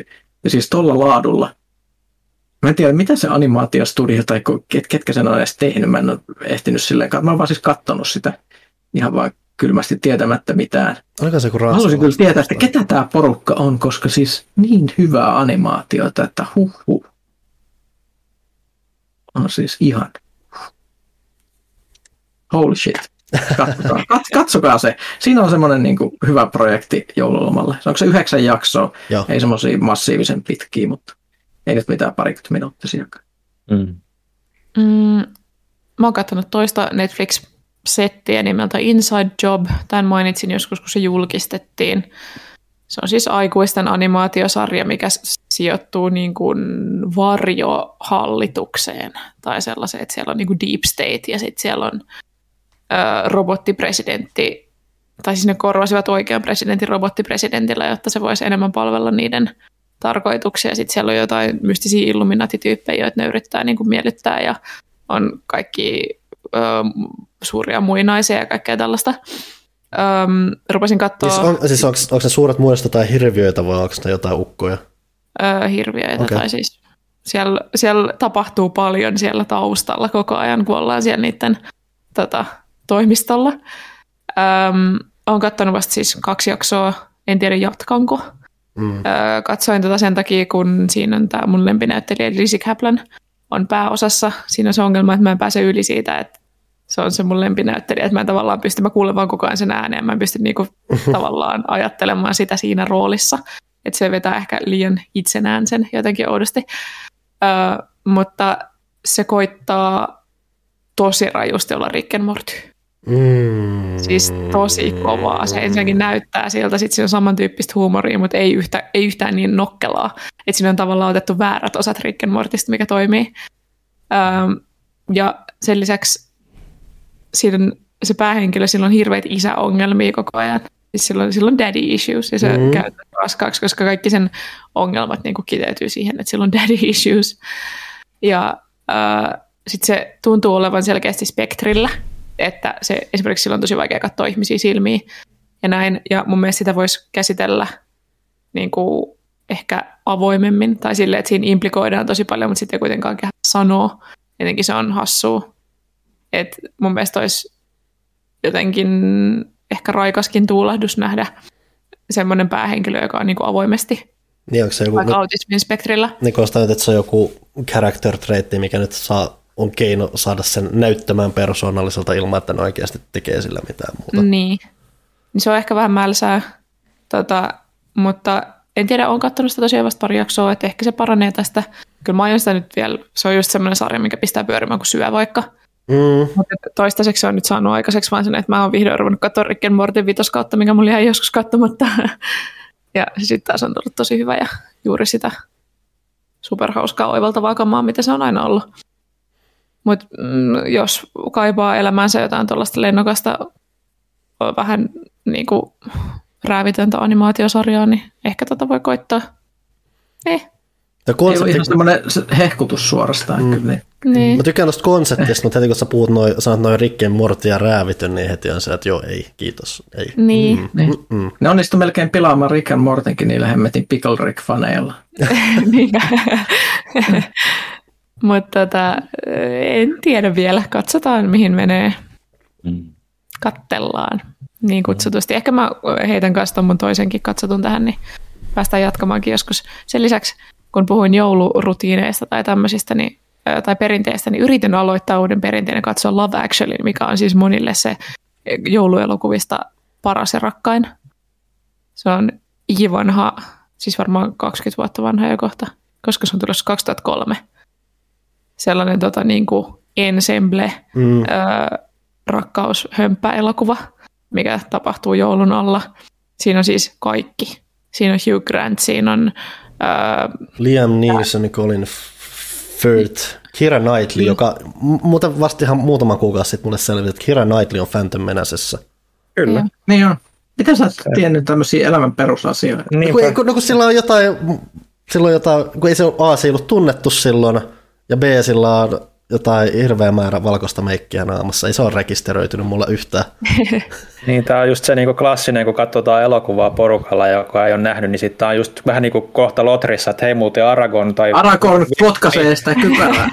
se, se, se, se pursi muuten varpaansa siinä tai jotain niin. vastaavaa, niin tämä just silleen, että, niin, että tota, Kira Knightley ja Natalie Portman näytti niin samalta, että niiden mm. äiditkään ei enää erottanut niitä keskenään. Samanlainen huomautus aina. Siis sen mä tiedän, siis, sen mä aina, siis se on mulle itselleenkin tapahtunut, että mä en yhdessä vaiheessa elämässä erottanut Kira Knightley ja Natalie Portmania keskenään, joten toi käy mulle kaikki järkeä, mutta se ei, vaan rekister- mm. se ei ollut rekisteröitynyt mulle yhtään. Mm. Anyway, siinä on Walking Dead-mies tosi nuorena, mikä oli outoa, koska mä, siis mulla meni kymmenen minuuttia tajuta, kuka se on. Siis se Walking Deadin se päähenkilö. Rick. Onko se Rick? Kuka se on? Kuka se on se näyttelijä? Öö, Anthony jotain. Ikinä muista. Anthony, no kuitenkin se, se tyyppi. Joo, Alan Todella. Rickman on näemmä tossa. Joo, Alan Rickman on siinä. Siis siinä on Emma Thompson, siis siinä on kaikki. Martin siinä on, öö, siinä on se yksi lapsinäyttelijä, joka on tuossa Maze Runnerissa ja vaikka missä muussa nykyään nuorena. Semmoinen YA oikein niin kuin idoli nykyään. Mm. Siis siinä on kaikki näyttelijät maailmassa. Sen lisäksi siinä on sellainen aivan uskomaton 2000-luvun alun äh, radiopop sellainen soundtrack, mikä tuntuu tosi ironiselta tai semmoiset niin ironisella tavalla tehdyltä, mutta oikeasti se on tehty vain sen takia, koska se on ollut tosi siistiä silloin. Mutta nyt se 20 vuotta myöhemmin, niin. niin 20 vuotta myöhemmin se tuntuu, että hei, hauskaa tällaista. Ö, ihan hirveät hömppää, siis täysin, täysin uskomatonta. Sellaista sä et vaan niin pysty ottaa mitään vakavasti. Ja siis mulla on se, että mä, mä tykkään romanttisista leffoista. Mä en ole koskaan päätynyt katsomaan, koska, koska jo ulkoa päin se ei vaan näytä kauhean kivalta. Joo, mutta nauroin, itkin, siis sai joulumieltä aikaiseksi. Et siis on se mainio, mä ymmärrän, miksi ihmiset tykkää siitä. Tiesittekö muuten, mitä tästä tuli heti välittömästi mieleen? Mikä aika on tullut nyt, kun on joulukuu? Mm-hmm. Netflixiin on tullut uudet hallmark siellä, mä... sitä hömppää, kun puhutaan, niin, niin, niin siis se on, se on sitten niinku, toi, toi, mitä sä olit Johanna katsonut, niin se on niinku se amatööritason hömppää. Sitten kun sä haluat mennä niinku, sinne deepiin shittiin, niin sitten sä lähdet katsoa Hallmarkia ja lähdet hybridejä ja muita. Mulla itse asiassa mä eilen... Jouluprinssi. Jouluprinssi on jo sitä samaa, se on vielä niinku sitä laadukkaampaa tuotantoa, mutta siitä voi niinku mennä vielä diipimpään kamaan. Okay. Et, et, siellä, siellä on, niin niistä on tullut semmoinen Netflix-perinne jo jopa täällä Euroopassa, vaikka se on se amerikkalainen joulukorttifirma, mikä aloitti niiden tekemisen äärimmäisen sellaisia kliseisiä, siirappisia romkomeja, ja siis ne on niin ne voi, ne voi olla pahimmillaan, ne voi olla ihan kauheita, että niitä ei selvinpäin pysty katsoa, mutta niissä on semmoinen samanlainen ihmeellinen niin kuin viehätys, mä en tiedä mikä siinä on. Ja niitä tulee joka kerta, joka joulu vähintään niin kymmenen kappaletta uutta tuonne Netflixiin ja vanhatkin pyörii siellä edelleen. Joo, siis mä annan mm. nyt taas 20-vuotiaasta leffasta spoilereita. Siinä oli muun muassa sellainen kohta, missä siis pariskunta, siis mies ja nainen vietti aikaa jollain mökillä Ranskassa silleen, että niillä, niillä oli kielimuuri, ne ei puhunut yhtään samaa kieltä, ne oli siellä pari viikkoa, sitten rakastu, sitten ne suuteli ensimmäistä kertaa lentokentällä. Ja sitten jouluna tämä mies päättää, että mun on pakko saada se nainen, että mä lennän nyt Portugaliin, missä nainen asuu. Ja kosin sitä. Ja sitten ne on molemmat siinä ajassa opetellut, mies on opetellut Portugaliin, nainen on opetellut Englantiin. Sitten ne menee niin kuin kihloihin tunnettuaan kaksi viikkoa puhum- puhumatta yhtään toisilleen mitään, koska ne ei osaa puhua toistensa kieltä. Ja silti mä itken. Sitten mä oon silleen, että miksi, miksi mä eläydyn tähän näin paljon? Tässä ei ole mitään järkeä. Eh. Ei näitä pidä miettiä liikaa. Joo, niin, siis se on nimenomaan tarkoitus iskeä sinne tunne, tunteeseen. Kyllä, mutta se oli just sellainen. E, ehkä katson ensi vuonnakin. Katsotaan tuleeko perin. Mitäs te? Nyt oli niin positiivista, mun pitää heittää tähän väliin yksi. Mä aloin katsomaan tätä HBOn Successionia, mistä mulla ei ole välttämättä hirveästi sanottavaa muuta kuin se, että on, se on helkkarin hyvä sarja, mutta sitten sitä tulee katsottua nimenomaan, silleen, nimenomaan vihakatsottua se koko sarja vähän pointti on se, että hän siis kertoo tämmöistä ökyrikkaasta perheestä ja siitä, kuinka ne kaikki on ihan absoluuttisen hirveitä ihmisiä. Ja niin kuin ekasta jaksosta alkaen saat silleen, että toivottavasti nämä kuolee jotenkin tosi brutaalisesti, verisesti, tuskallisesti ja ehkä vähän tulessa. Ja ei sitten tietenkään niin käy, vaan siis totta kai niillä on ongelmia. Tai, siis se on jännä semmoinen, tavallaan jännä konsepti, koska sä et halua kannustaa näitä, ja ne on koko ajan vähän silleen kusessa, mutta sitten ne jotenkin aina jotenkin etenee tai selviää tai muuta, ja siis se ei ole kauhean, sitten ei tule positiivinen fiilis, sitä vaan jotenkin katsoa silleen tuskissa ja miettiä, että kai tämä nyt joskus, ehkä nämä joskus saa ansionsa mukaan. Tai, mutta se on niin, ne on niin hyvin tehty tosi paskamaiseksi ihmisiksi, jotka yrittää olla jotain, mutta ne onkin jotain toista. Ja just varsinkin se yksi tämä päähenkilö, tämä Kendall, joka on tämmöinen huumeiden käyttäjä ja muuta, sitten pyörii vähän aikaa tämmöinen giffikin, giffikin hiljattain netissä, missä on se, että miten helvetissä tämä polttaa tätä ruohoakin, tästä polttaa ihan väärin, mutta se on se pointti. Se on semmoinen ökyjätkä, joka on tavallaan olevinaan vähän cool, mutta kun ei sillä jätkellä ole myöskään mitään tietoa, miten jotain pilveä poltetaan oikein tai miten jotain huumeet käytetään oikein. Se nyt vaan sattuu tekemään sitä, koska se on ajautunut sinne, mutta se on vaan just se, että ne on no semmoisia rososia yksilöitä, josta sä et pidä, sä haluat, että ne epäonnistuu, mutta jotenkin sä et koskaan saa mitä sä haluat, mutta tavallaan sitä on silti pakko vaan jatkaa katsomista. Katoitteko te ikinä Dirty Sexy Money silloin, kun se tuli? Siis tosi kauan sitten, yli kymmenen vuotta. Ei, se ei, ei varmaan. Siitä tuli pari kautta ja se oli myös tällainen ökyrikas perhe, missä kaikki oli hirveitä ja sitten kaikilla tapahtui hirveitä asioita ja sitten välillä hyviä asioita. Sä olit vaan silleen, että miksi nämä saa mitään hyviä asioita. Sitten mä oon miettinyt, että vertautuuko toi mitenkään siihen vai onko se niinku vakavampi. On siis va- vakavahan tämä on, että siis se ei ole suorastaan komedia, että se on nimenomaan draamaa, mutta siis silleen, että osittain jopa hienovarasti, että jotkuthan valit, mä en nähnyt tätä kolmoskautta, mä myös näin semmoisen valituksen siitä, tai vastauksen valituksen siitä, kuinka Successionin kolmoskaudessa ei tapahdu mitään, mutta kun se koko pointti on lähinnä siinä, just niissä hienovaraisissa suhteissa ja siinä, että miten nämä, ensinnäkin kun tämä perhe on niin paskamainen, että nämä kusee toistensa pakkiin koko ajan siinä, koska se koko pointti on vähän se, että siellä on paljon valtaa ja rahaa sisällä ja kaikki vähän haluaa sitä ja kaikki ne on muutenkin vähän outoja tai just kasvanut sillä, että kun ne on kasvanut tosi rahakkaissa olosuhteissa, niin yksi on varsinkin semmoinen, että se ei osaa diilaa yhtään normaali ihmisten kanssa. Ja muuta, että just, että se on vaan semmoinen yhtälö, missä sä päädyt vaan just toivomaan pahinta, mutta sitten siellä että se on nyt kuitenkin niiden pikkujuttujen kautta sitten enemmän kerrotaan sitä, että sä et saa mitä sä haluat koko ajan, mutta siellä koko ajan, koko ajan tapahtuu semmoisten yksityiskohtien kautta, just tota, että se kerrotaan niiden hahmojen paskamaisuudesta, niiden suunnistelusta tai sitten niiden suunnitelmista ja miten ne reagoi sitten, kun aikki ei mene putkeen ja miten se jotenkin, ne, kuinka ne onnistuessaan käytännössä tekee maailmasta vaan paskemman paikan ja näin poispäin, että se on just semmoista hienovaraisempaa säätöä sieltä se kaikki ei, sitä ei isketä silleen suoraan sulle naama, että se on enemmän se, että sun pitää vaan kohdata ne hahmot, ja voi helvetää niin paska jätkä, mä en haluaisi nähdä tätä, että kanssa vuoro, että sen mä katson tätä puuhaamassa tätä, niin se on vaan ihan hirveetä. Että se on semmoinen, mä... se hapatus siitä, mikä niistä kaikista lähtee, niin se on vaan niin. Mä googlasin äsken Dirty Sexy Money ja Succession, niin löysin jonkun arvostelun, missä oli silleen, että Succession, Succession on Dirty Sexy Money ilman dirtyä ja seksiä. Mm. Että se on vaan money. Et, eh, Kuulostaa vaan oikealta. Joo. Kuulostaa siltä, kun menisi katsoa Twitteriä, mitä ihmiset on puuhannut. Vähän, vähän. Se on käynyt taas avaruudessa. jotakuinkin noin. Jotakuinkin okay. näin. Ville, sä oot ilmeisesti maailman ainut ihminen, joka on myöntänyt nähneensä Red Noticen. Onko tämä se leffa, mikä mikä mä luulen. The Rock, Ryan Reynolds ja Gal Gadot. Nonni. Mä yritin katsoa sitä, mutta mä nukahin puolen tunnin kohdalla. Mua kiinnostaa. Joo, no siis se oli, piti keksiä, kun tota, olin vanhempien luona ja, ja, ja piti keksiä jotain hölmöä katsottavaa, missä, mikä pitäisi heidänkin mielenkiintoa yllä, niin en, tiesin vaan, että se on action ja siinä on Ryan Reynolds ja Rock ja Gal Gadot ja ei tiennyt yhtään premissiä, mutta ajattelin, että kyllä se nyt ainakin ole toiminnan täyteinen elokuva siinä niin se vaiheessa. kuulostaa kalliilta, joten siinä on pakko olla jotain muutakin kuin vaan puhuvia päitä.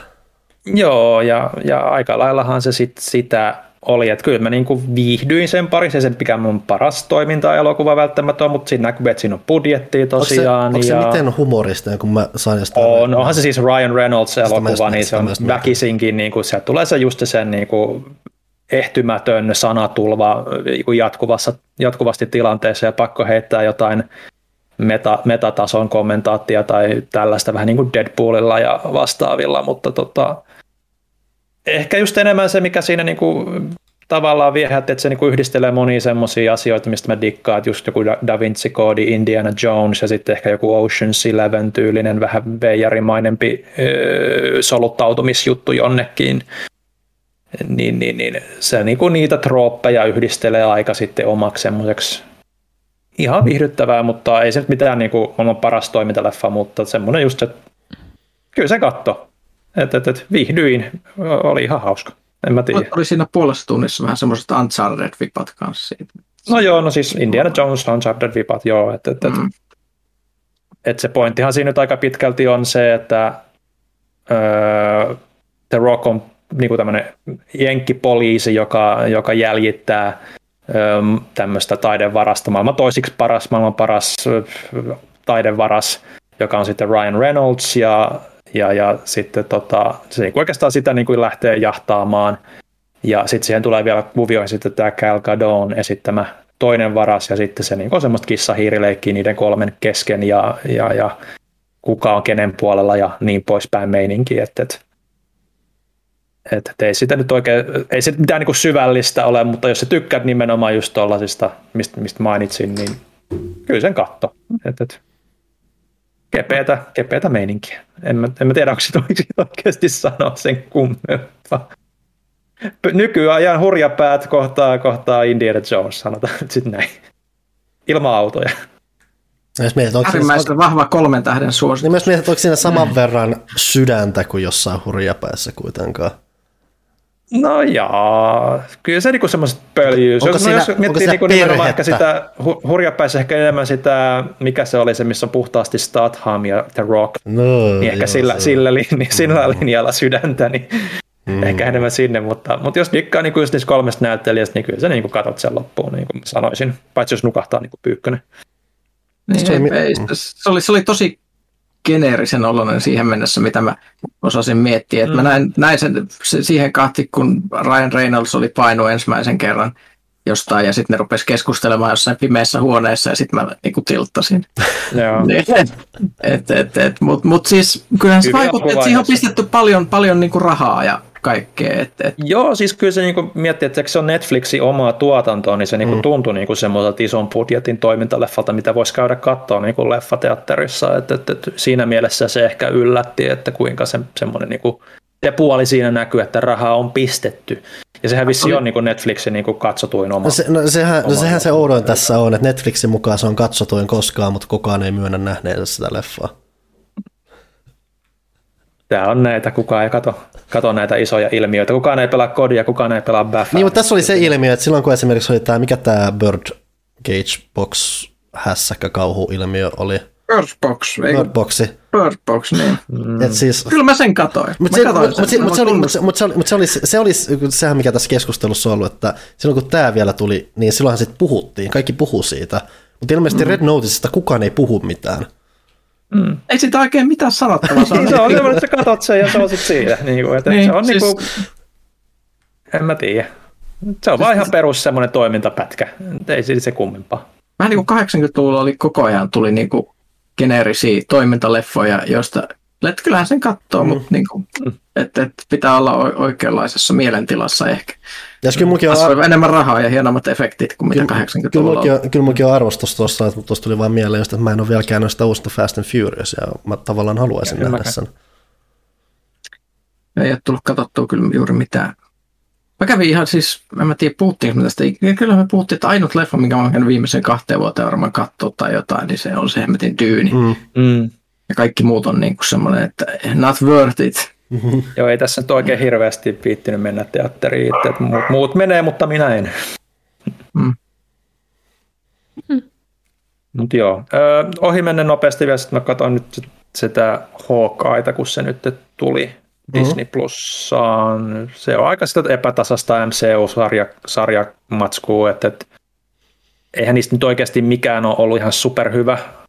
WandaVision ehkä siinä, siinä oli ne koukut ja, ja niin poispäin, mm. mutta mut, mut sarjaksi, joka niinku keskittyy, mä jotenkin ajattelin, että se sarja olisi niinku keskittynyt enemmän siihen ö, Clint Bartonin hahmoon, koska se tässä on kuitenkin ollut aika paljon niin kuin siellä elokuvissa, mutta se on aina jäänyt vähän semmoiseksi statistiksi niin kuin siellä, ja sitähän niin kuin se on se vitsikin ollut aina, ja nyt jotenkin ajattelen, että nyt kun tulee tämä sarja, niin siihen keskityttäisiin enemmän, niin kyllähän tämä nyt enemmän on nimenomaan tämän Kate Bishopin syntytarina periaatteessa ja sitten tämä Bartoni pyörii sitten siellä taustalla vanhana väsyneenä tyyppinen, joka opettaa sitten ropet ja niin poispäin, mutta jotenkin sillä just ehkä se, että se ei ollut sitä, mitä itse odotti, mä en ole sitä niin kuin seurannut yhtään, että mistä se edes kertoo. Että kyllähän niin kuin Gate Bishop on tietysti Hawkeye niin kuin tuolla sarjakuvienkin puolella ollut ja niin poispäin, mutta jotenkin ajattelin, että nyt saisi Rennerikin niin kuin sitten vähän enemmän sitä irti. Ainakin, tai ehkä saakin niiden myöhempien, nythän sitten vasta kolme jaksoa tullut ulos, tai tänään tuli neljäs, mutta en ole ehtinyt katsoa sitä. Mutta mut, mut jotenkin semmoinen, että vähän väsynyt, että et, et, tuntuu jotenkin silleen, että en itsekään oikein tiedä, mihin sen pitäisi keskittyä sen sarjan, ja, ja tuntuu tosi väkinäiseltä se niiden hahmokemiaa, että, että periaatteessa niin kuin Kate Bishop niin kuin tietää asioita, mistä sen pitäisi puhua niin kuin tämän Bartonin kanssa, että, että nyt tapahtuu tämmöistä, ne ei kommunikoi keskenään asioista, ne vaan niin kuin on yhdessä, mutta ne ei kommunikoi keskenään. Sulla tulee koko ajan semmoinen outo fiilis, että, että eikö teidän pitäisi niin kuin vähän puida näitä asioita, mitä tässä ympärillä tapahtuu, mutta ei, se homma vaan menee eteenpäin. Että, että jotenkin siinä on outo rytmitys ja kaikkea. Siinä on kuulemma söpökoira. Häh? Siinä on kuulemma söpökoira. Pizzakoira, joo. Se on, se on ihan kiva. Onko se koiranimi pizza vai onko se muuten vaan pizzakoira? Se, se, se, on, se on koira, joka syö pizzaa ja siitä se saa nimen pizzakoira. Nonne. Tai en tiedä, ehkä se saa nimen jossain vaiheessa sitten vielä, se on nyt alustavasti se on pizzakoira ainakin tämän nähdyn perusteella. Kaikki koirat syö pizzaa. Mm-hmm. Mutta tämä nyt on selkeästi joku poikkeuksellinen juttu tässä näin, mutta, mm.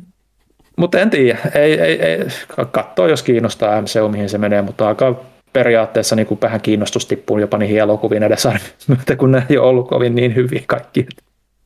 Ja saa, saa, kyllä, saa kyllä jälleen, pitää todella, saa kyllä nähdä, millainen se hämähäkkimies on. Mulla on aika isot pelot sen suhteen. Mm. Katson no, on jotenkin alkanut kiinnostaa sen nyt jotenkin, mutta katsotaan. Ei sitä kuitenkaan tule näkemään leffateatterissa itse järkevään aikaan, niin kaikki varmaan spoilaa sen, niin ihan sama.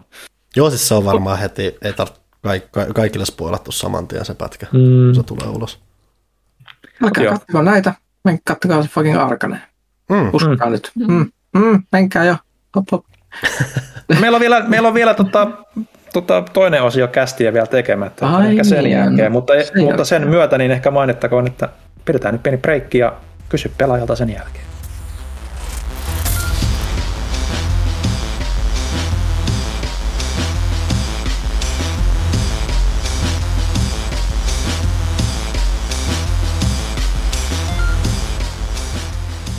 Let's go, niin päästään poiskin joskus. Ville.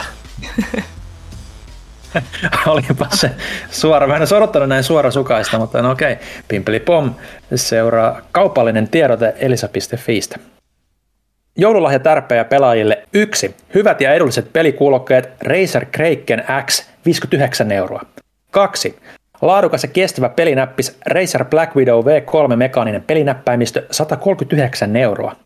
Kolme. Hiiri, joka kylvää virtuaalista kuolemaa, Razer Death Hadder V2 pelihiiri 79 euroa. Tai neljä. Se koko kodin viihdyttäjä Nintendo Switch-pelikonsoli, johon on bundlattuna joulun kunniaksi Mario Kart 8 Deluxe-peli. Näillä vinkkeillä täydennät sinulle lähimmän pelaajan puutteita ja tarpeita. Oikein mukavaa joulun odotusta kaikille toivoo Elisan tontut. Pimpeli pom. Kaupallinen tiedote päättyy tähän. Jee. Kaupallinen tiedote omalta puoleltamme jälleen. Kaikki tukijat tuli luettua, mutta jos haluat liittyä heidän joukkoonsa ja kuulla, kun tämä porukka pelaa ensimmäistä roolipelikampanjaa tai skenaarioansa ikinä, niin bit.ly kautta pelaajakäst ja tämä hypetetty bonuskästihän kolahtaa luukkuun varmaan joskus joulun ja uuden vuoden välillä. Katsotaan, koska se on aikaiseksi. Mm. Tuskin ihan jouluaatoksi tarvitsee odotella, koska minäkin haluan lomaa.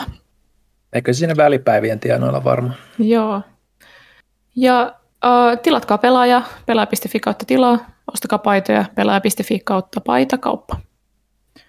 Nyt on aika kysyä pelaajalta. Mistä sä aloitellaan? Voidaan ottaa täältä pelaaja.fiin puolelta. Täällä on Erik H. ensimmäisenä kirjoittanut, että onko Panulle riittänyt vielä päivähaasteita Rocket Leagueissä? Siellähän niitä tulee joka viikko. Kyllä mä yleensä käyn ne säätämässä samalla, kun mä kuuntelen jonkun podcastin läpi. Tähdet ja tulet vai ledit? Kyllä elävä tuli on aina kivempi, mutta se on myös työlämpi. Mm-hmm. Joo, totta. Mitäpä siihen lisäämään. Ja sitten Erik H. toivottaa hyvää J-aikaa kaikille. Sitä sama sinne Erik. Sitten Sampsa. Onko kenelläkään kokemusta Kojiman vanhemmista peleistä Metal Gear-sarjan ulkopuolella? Snatcher ja Notes siis on ne, mihin viittaan pääasiallisesti, kun ovat ainoat, joissa on pelkän tuottajan roolia suuremmassa asemassa.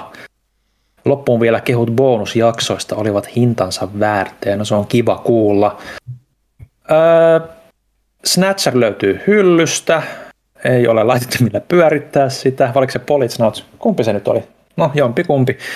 Niin tota, ei ole laitetta millä pyörittää, joten en ole kyllä pelannut noita muita. Politsnots on mun mielestä kauhean kiinnostava konsepti. Sitä ei vissiin vaan ole englanniksi muuta kuin fanikäännöksenä, muistaakseni. Joo, no sitten se on Snatcher, mikä mulla on hyllyssä. Mä en muista itsekään, että noita niin tarkkaan just tällä sekunnilla aivot ei toimi. Joo, ei ole omin käsin tullut kosketeltua, että ei kuitenkaan jänniä kuriositeetteja, mutta ei nyt sille ole ollut hinku pelata niitä just tuolla, että ne on niin lähinnä seikkailupelejä. Se ei pääse. Pyykkönen tuskin on myöskään. Mä oon pelannut Penguin Adventure. Nonni. Ah niin, no totta, totta. Sitä mäkin on kyllä pelannut nyt, kun muistat. Mm. Se oli hieno peli. Sitä tuli, mä sain sen joskus juuri joululahjaksi itse asiassa, ja sitä tuli hakattua joululoma sitten. Joo. Eli, eli Kojima on ollut läsnä lapsuuden jouluista asti. Totta. Niitäkin taisi olla useampi niitä pelejä, muistaakseni Penguin Adventureita, mutta... Olisiko niitä ainakin kaksi ollut? Joo. Mä en ole varma, että onko se niinku molemmissa vai vaan toisessa. Joku tämmöinen hämärä mielikuva nyt. Äkkiseltään. Sitten... Kojima oli assistant designerina. No niin. Adventures. No niin. Sami KVM sitten kirjoittaa täällä seuraavaksi, että kiitokset koko köörille kuluneesta vuodesta. Olitte Spotifyn kuunnelluin podcasti vaivaisella 8940 kuunnellulla minuutilla. Kieli menee solmuun, numerot ovat vaarallisia, kuten aiemmin todettu. Sekä saitte minut tilaamaan lehden. Bonusjaksoista puhumattakaan.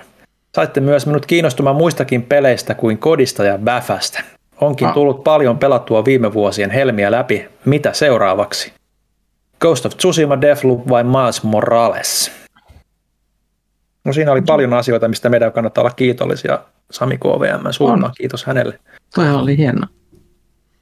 Mä menisin ehdottaa, että pelaa Horizon Zero Dawn, jos et ole vielä pelannut, kun vielä ehtii, ennen kuin tulee uusi. Mm. Mm. Mutta se ei ollut kyllä noissa kolmes. Ghost of mm. Tsushima. Ainoa, mitä mä oon pelannut noista vähän riippuu mitä hakee Tsushima ja Miles Morales on vähän semmoista kepeähköä avoimen maailman säätöä, Deathloopista vähän semmoinen en tiedä, suorituspohjaisempi, tavoitepohjaisempi, mm. määrätietoisempi, toiminnallisempi. Vähän mikä on fiilis. Mm. Joo. Susima ja Miles of Morales, Miles of Morales täällä lukeekin. Mä rupesin miettimään, että mikä tässä vättää, mutta Miles Morales niin tota, on semmoisia, mitä itsekin on pelannut, jos, on, jos ei ole sitä pääpeliä pelannut Spider-Manissa, niin se kyllä on niin kuin ehdottomasti pelattava ennen tota noin, koska se on niin sidoksissa, että on aika pieni peli verrattuna jopa sit siihen. Niin tota, tota, jos ei sitten niin Spider-Man, Spider-Man itsessään, niin kannattaa tosiaan, jos ei sitä ole pelannut. Deathloopissa mä niin alussa, että en mä pysty vielä siitä itse kehu, kehumaan, kehottamaan vielä, niin, mutta vaikuttaa lupaavalta sekin kyllä. Mä haluan nyt kysyä pelaajalta. Oh. Onko teillä Spotify? Mm-hmm. Oh. Öö, mikä teidän kuunnelluin podcasti oli? En mä ilmeisesti kuuntele tarpeeksi, mulle ei kerrottu. Ai Role. Conan O'Brien Needs a Friend, yllätys. Mulla oli No Sleep podcast. Okei. Okay. Mä kuuntelin kaikki, kaikki olemassa olevat jaksot viimeisen vuoden aikana, niin se on väkisinkin tota, mulla kuunnelluin. Niin. Oliko siinä joku 150? Kuuntelin kahta kauhupodcastia, mutta ne ei päässyt samanlaisille minuuteille kyllä. Enkä mä Joo. muista niiden nimiä myöskään. No niin, hyvä. Joo. Sami KVM toivottaa sitten hyvää joulun odotusta koko poppolle. Tykkäsi siitä sitten tai ei. No sitä, sitä samaa sinnekin. Hmm. Kille kirjoittaa, että ho ho ho kästiläiset, jotta saisimme jouluun vähän potkua ja odotukseen iloa, niin teille on neljä kahdeksan suluissa tehtävää, jokaiselle kaksi. Tämä oli hämmentävä. Jos, Joo, vaan, mä... kysy, jos vaan kysytään ne kysymykset. Men, mennään yksi kerralla. No niin, ensinnäkin Eli... lickboxaus.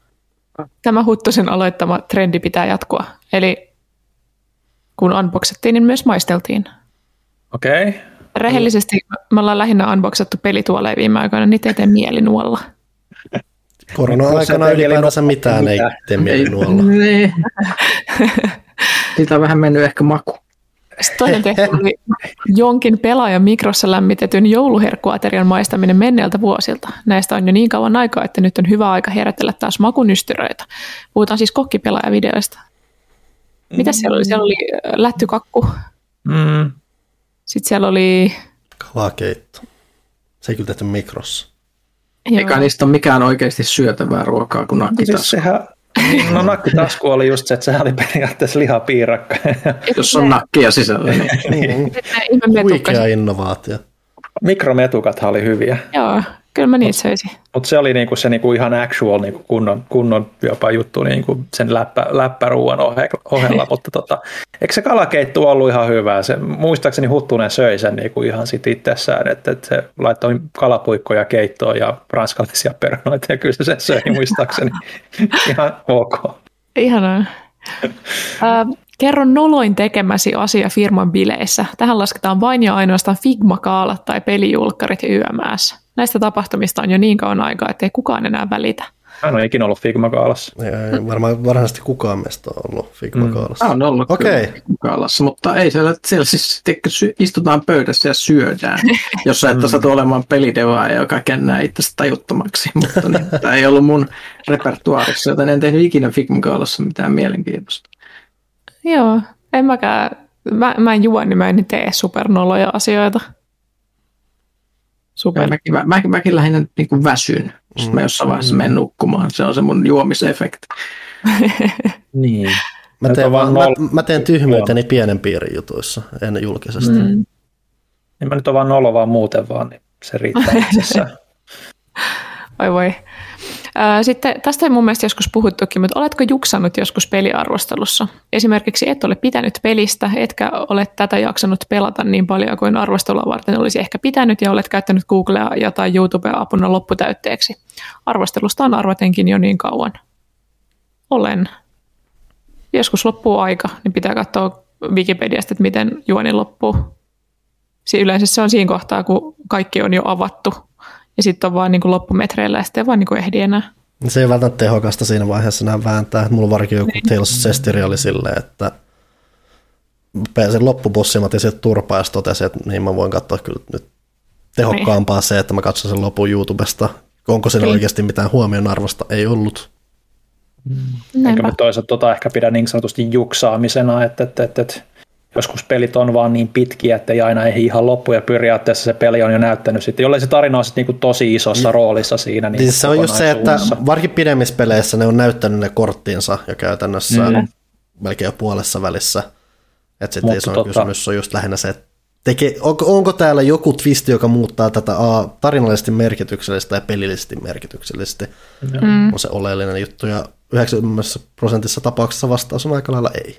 Mm. Ja mutta, mutta siitä huolimatta niin en ole kyllä tehnyt, että kyllä mä yleensä olen pelannut niin kuin loppuun asti, jolle on ollut ihan supertiukkaa aikataulu, mm. mutta siis ehkä just joku sitten, että tämä, onko se loppuratkaisu sitten ollut kovin oleellinen, niin ja sekin on aika, aika harvoin sen loppu on joku semmoinen, että... Mm. Joo. Mutta kyllä se pitää selvittää sen verran hyvin, että voi hyvällä omalla tunnolla sanoa, mm. että olen nyt tehnyt informoidun päätöksen. Hmm. Tässä oli siis pointti, että kaikki äh, valitsisi yhden tehtävän itselleen, mutta vastattiin nyt tälleen kollektiivisesti.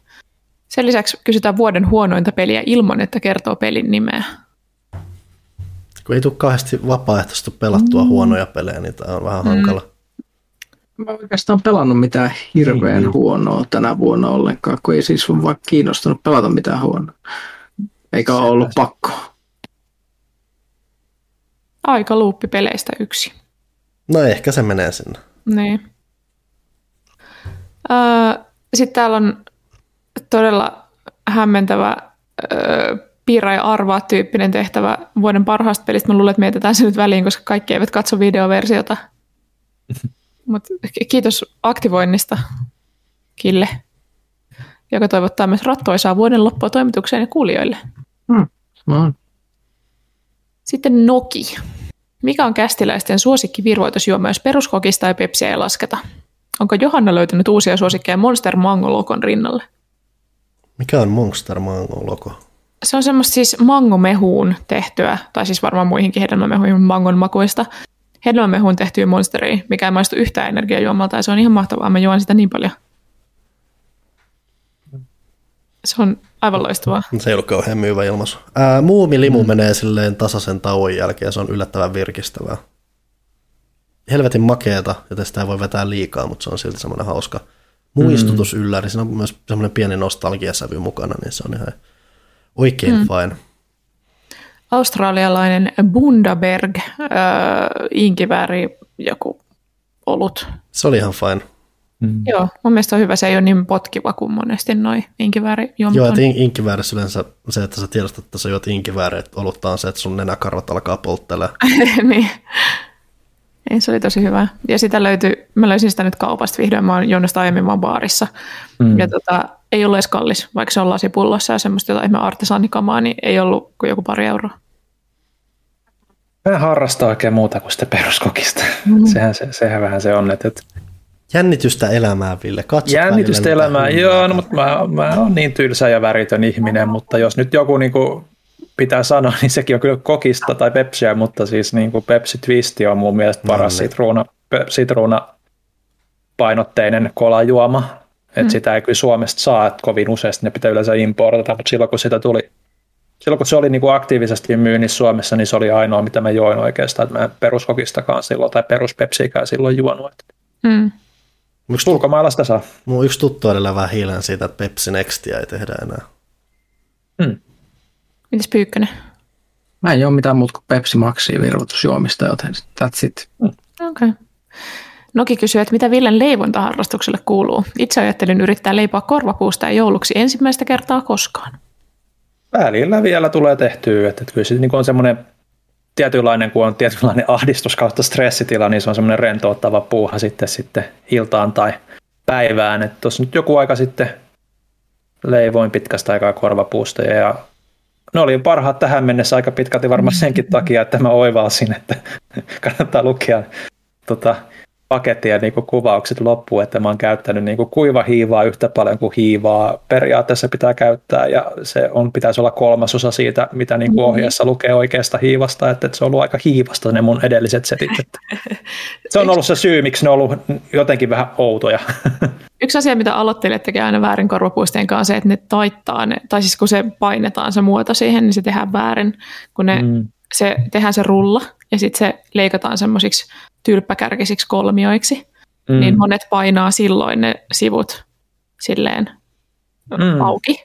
Ei kuulu tehdä niin, vaan se pitää kääntää se kolmio niin, että se ö, ohut kärki on ylöspäin ja siihen Jep. painetaan pikkurilleillä se vako, jolloin siitä tulee oikean näköinen korvapuusti. Joo. Sen lisäksi on tehnyt sämpylöitä ja tollaisia pientä kaikkea. Et, et, et, et. Mokka, mokkapalat ei oikein onnistunut kovin hyvin. Mm. Tuliko se kiinteitä kuitenkin?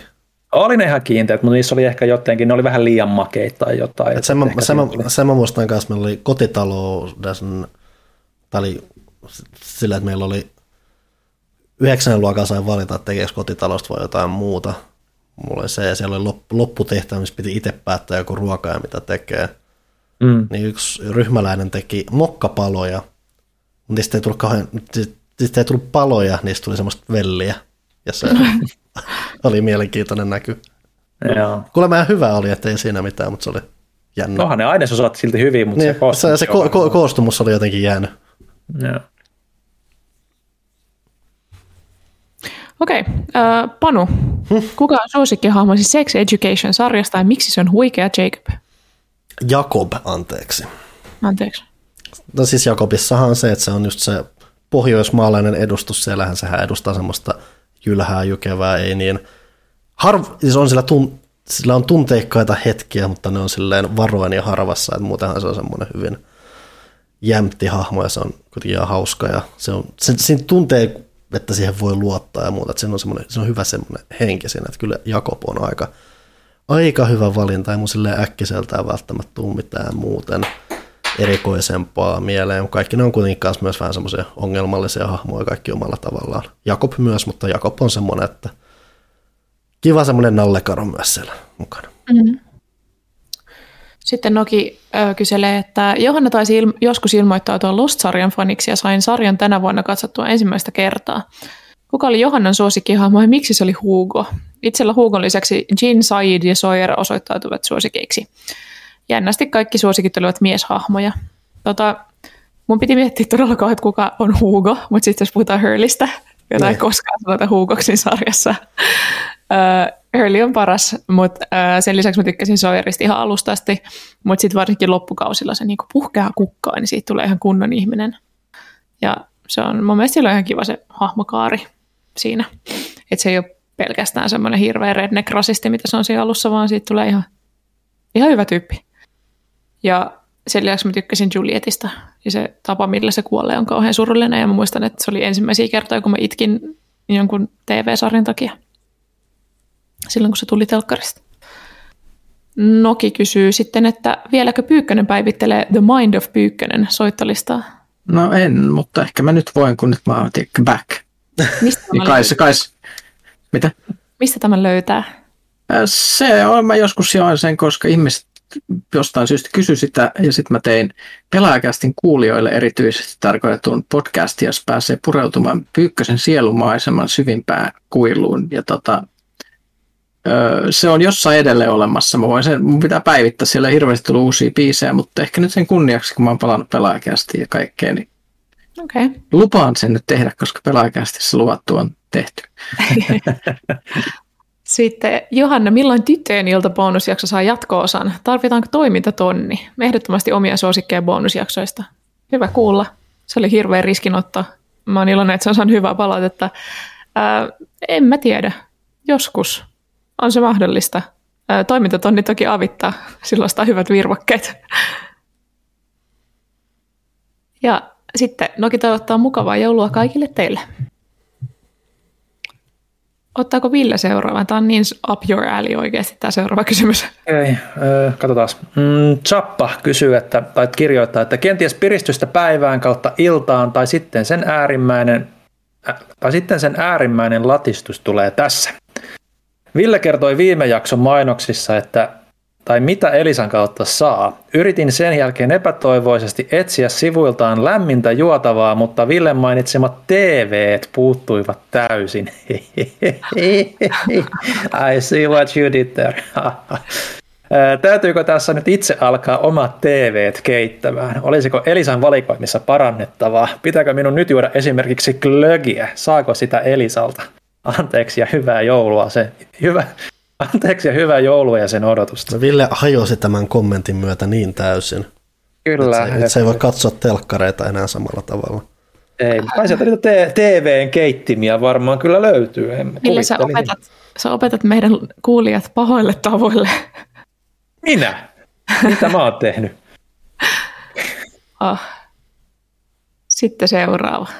Luetko Ville senkin? Okei. Okay.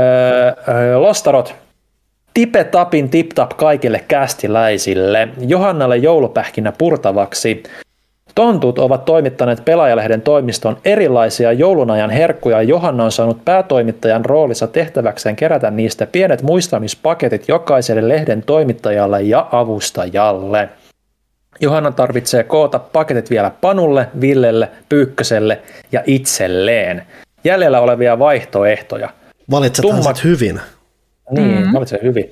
Jäljellä olevia vaihtoehtoja ovat tumma glögijuoma, vaalea glögijuoma, pussi glögimaustetta, 1 plus 3 glögitiiviste. Mun pitää heti tyhmänä kysyä, mitä on vaalea glögijuoma?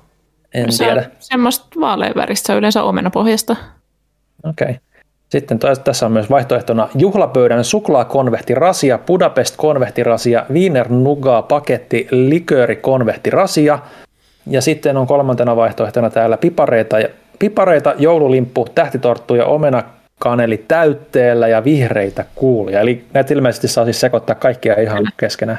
Mulla on jo ajatuksia. Ensinnäkin Villelle pussi glögimaustetta, koska Ville on allerginen kaikelle. mm. Mä en usko, että sä pystyt juomaan glögiä, joten ehkä ne mausteet palvelee. Sä voit laittaa niitä sitten johonkin maitoon, en mä tiedä.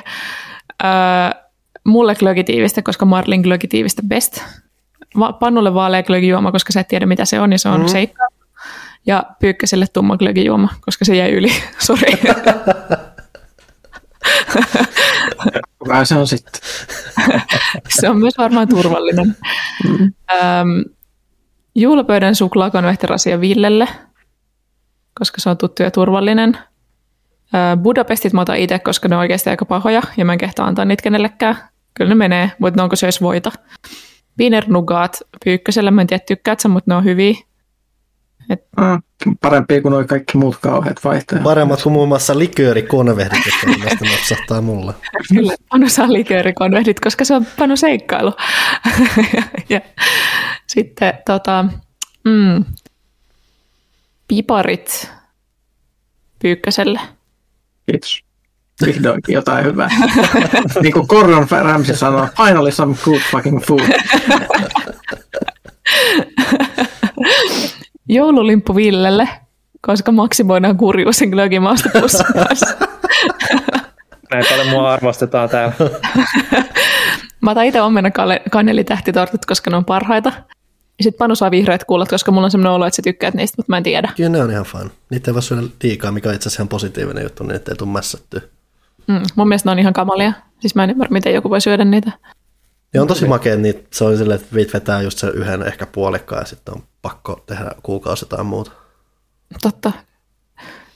Ö, se oli siinä. Toivottavasti olette tyytyväisiä. Jep. Lost... Hyvä joulu firmalta.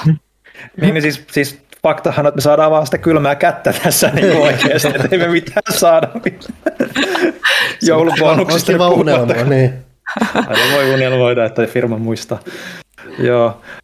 Loppuun vielä kiitos kaikista kuluneen vuoden pelaajalehdistä, pelaajakästeistä ja pelaaja HD-videoista. On ollut ilo tukea toimintaanne sekä lehden tilaajana että kästin ystävänä. Rentouttavaa joululomaa ja onnea tulevaan vuoteen. Sitä samaa sinnekin ja kiitos ylistyssanoista. Sitten Hajarigami. Hei pelaaja Crashin juontajat. Suosittelisitteko joulukuun pelaajalehteä joululahjaksi? Hintaakin sille kertyy vain viisi erkkeriä. Totta kai. Se on monipuolinen paketti. Ihan sama, mitä se ihminen tykkää pelata, niin varmasti löytää itselleen jotain. Ties vaikka löytäisi videopelit sitä kautta. Uh, kyllä. Ja nyt toivotus hyvän joulun siihen perään sitten Hajarigamilta. Sitten paroni Pekugram, kertokaapa suosikki selaimessa pelattavat pelit vuosimallia 98-00. Tarkat vuodet tuskin on tiedossa, mutta vakittuiset on ne muumipappakalassa taistelevat muumit, jotain A-pelisäätöä. Mä muista mitään selainpelejä.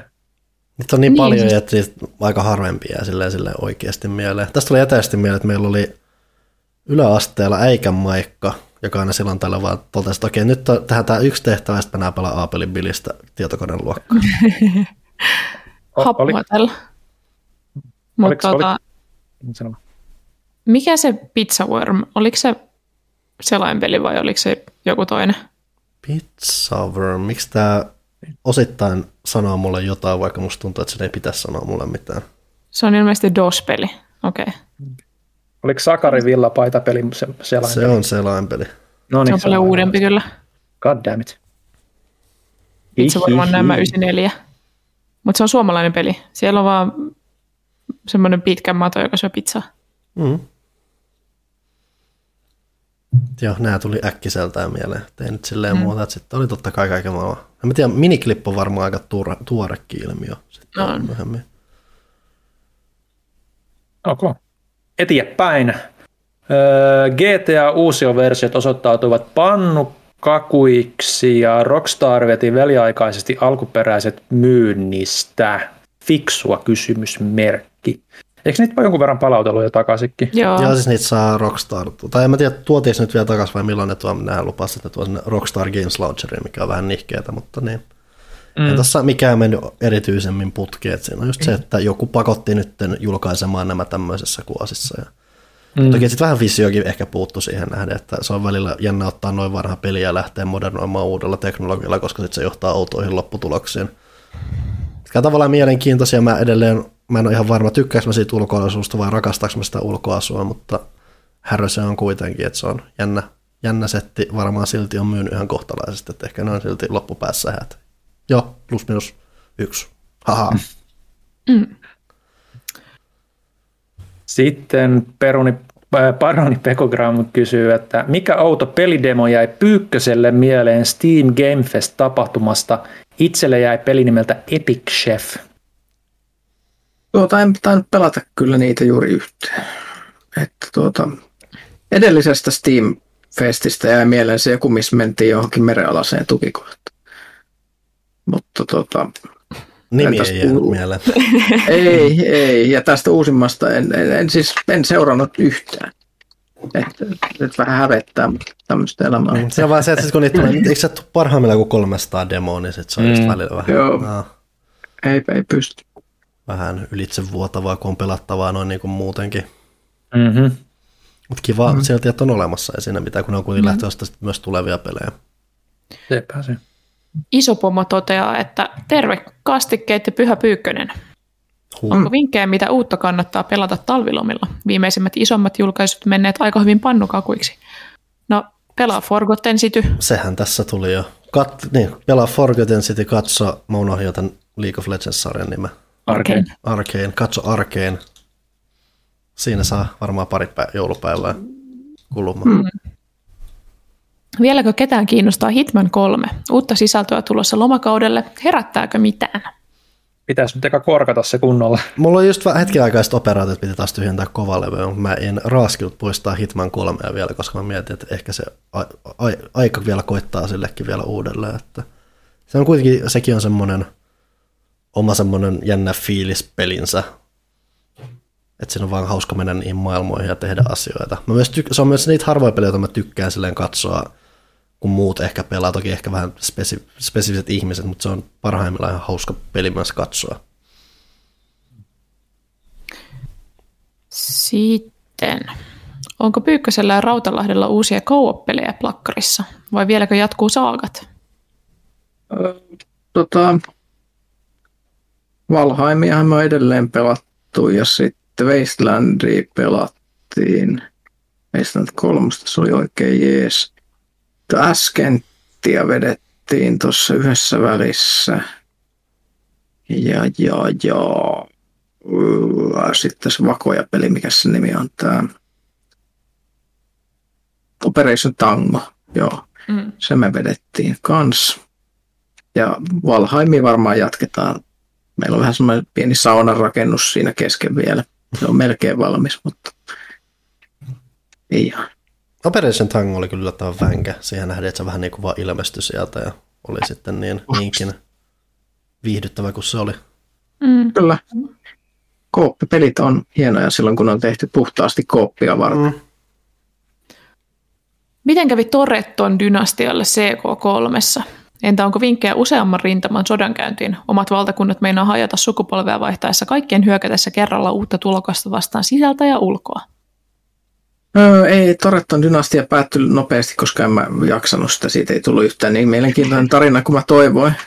Family ei riittänyt ja tota, en, ehkä siis ihmiset varmasti YouTubesta katsoisin näitä Crusader Kings vinkkejä enemmän niiltä ihmisiltä, jotka oikeasti haltsaa sen niin hyvin, että ne voi virheettömästi pelata aina tämmöiset kriisit. Siellä on muutamia ihmisiä, jotka on todella hyviä, hyviä näissä peleissä ja minä en ole yksi niistä, joten minäkin joudun aina tappelemaan sitten ne hemmetin perimyssodat ja muut mm. niin, että kaikki leviää käsiin, mutta se, se kuuluu asiaan. Ei siinä mitään. Sitten meitä menee aikaa toipua ja sitten kaikki on taas hyvin.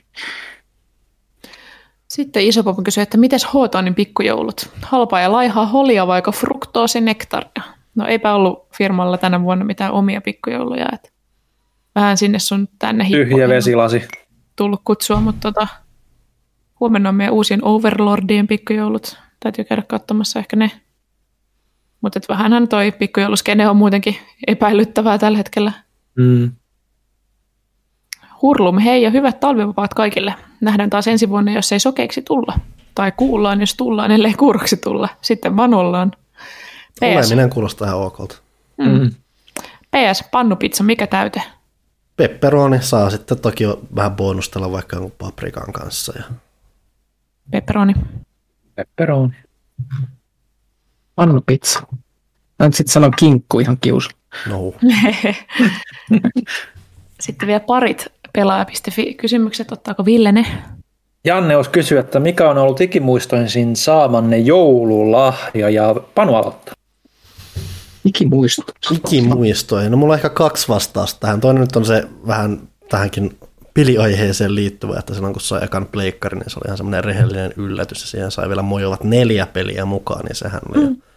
aikamoinen party party joulu siinä. Sattumasi kaveri ja sai samana vuonna kanssa, niin siinä oli piisas jaettavaa ja keskusteltavaa, oli kuitenkin sen verran uutta teknologiaa monin paikoin, niin levyjen kuin muistikorttien kaikkien suhteen, niin siinä oli paljon vähän kaikkea, 3D-grafiikkaa ja ties mitä, niin se oli omalta osaltaan ikimuistojen. Tavallaan sitten jos vähän fuskataan sitä ikimuistoisuusjuttua, niin osaltaan silti tavallaan myös mun ekana jouluna saama tuommoinen käsinukkeapina, joka siis on mulla edelleen. Et mulla on aina, välttämättä kästissä puhun niin paljon, mutta mä tykkään pehmoleluista paljon. Ja se oli semmoinen pehmolelumainen kokonaisuus. Ja niistä tulee, mä tiedän, niistä tulee mulle positiivinen fiilis, ja mulla on tuo käsinukkekin vielä olemassa, niin kuin myös mitä noin 35 muuta pehmolelua. Että mm. Ne on kivoja niistä tulee hyvä mieli. Tälleen, tälleen ihmisenä, joka on muuten hyvin alakuloinen ja semmoinen. Pitää jotain positiivista olla maailmassa. Mm. Pykri. Öö, sanotaan, että pitkäikäisin on tuota Talisman lautapeli, jota pelattiin lasten kanssa tässä kesällä viimeksi. Eli se on semmoisen... Miten te, on, onko teillä miten pitkiä ne pelisessiot ja onko se jotenkin... Että se ei, me, ei me nyt kaikilla kerroilla saa läheskään loppuun. Sitten vaan luovutetaan, mutta tuota, se on se alkuperäinen Suomessa ilmestynyt talismaan malli, eli reilusti päälle 30 vuotta vanha, hm. Vanha peli. Kaikki palikat on edelleen tallella ja pystyy pelaamaan ja lapset tykkää. Se on hyvä semmoinen, kun siinä on kuitenkin se peli kertoo koko ajan, mitä siinä tapahtuu. Se on myös semmoinen aika hyvä hengailupeli, että siinä vaan tekee asioita, asioita tapahtuu ja sitten siinä pystyy ehkä tekemään jotain muutakin rinnalla. Ja se on vähän semmoinen, tuntuu semmoiselta protoroolipeliltä, mm. että, että, että ollaan seikkailuilla ja tapahtuu jänniä asioita ja ja. voi vähän jopa eläytyäkin lapset mm. siihen mukaan, että mä löysin jonkun miekan, jee! se, on, se on hienoa, lämmittää mm. sydäntä. Johanna.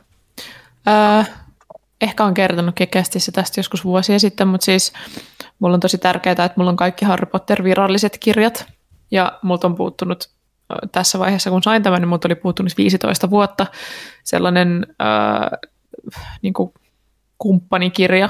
Niitä tehtiin kaksi, niitä tehtiin äh, kaksi siis semmoista periaatteessa koulukirjaa, mitkä oli semmoisia pieniä taskupokkareita, oli huispaus kautta aikoin ja sitten oli ihmeutukset ja niiden olinpaikat, josta on myös sit myöhemmin tehty tämä mm. leffasarja. Ja mulla oli ihmeutukset, mutta mut puuttu huispaus kautta aikojen ja niistä on otettu vuonna 2001 vain yksi painos. Ja koska ne on semmoisia pehmeäkantisia, tosi pieniä pokkareita, niin ne on ollut aika huonossa kunnossa varmaan monella ja niin niitä ei liiku kauheasti ainakaan suomenkielisiä.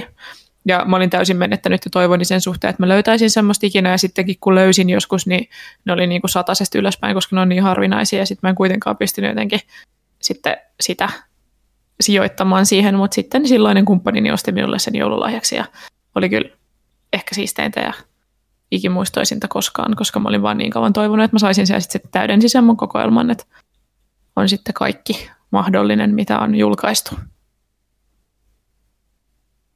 Uh, öö, varmaan aika tylsä vastaus, mutta Ocarina of Time tuli paketista ja sitä oli odotettu niin pitkään ja sitä oli silloin, kun se ilmestyi, niin oli Superpowerissa muun muassa ollut arvostelu, että 100 pistettä kaikilla osa-alueilla, ja jos, et tyk- jos tykkäät videopeleistä, niin, tai, tai hetkinen, jos voit lopettaa videopelien pelaamisen, jos et tykkää tästä, oli loppukaneetti, mm, mm. Joten, joten kyllä se oli aika kova odotus, ja sitten mä muistan sen, mä oon varmaan käsiskin kertonut tämän, mutta se koko, just se joulu, niin tuli katsottu vielä muun TVltä, oliko sitten Puhaa vai kuka sitä oli sitten niin kuin siellä muun TVn peliohjelmissa hehkutti Ocarina of Time ja se pyöri se pelikuva sieltä. Mä mietin, että no onkohan se nyt, onkohan se nyt siellä pukin kontissa vai ei, että toivottavasti on, koska aina ei ollut sitä, mitä oli toivonut tietenkään. Koska... Siinä, siinä se on se käänteinen ikimuistoinen joulu, kun sitä Ocarina of Timea ei ollutkaan siellä.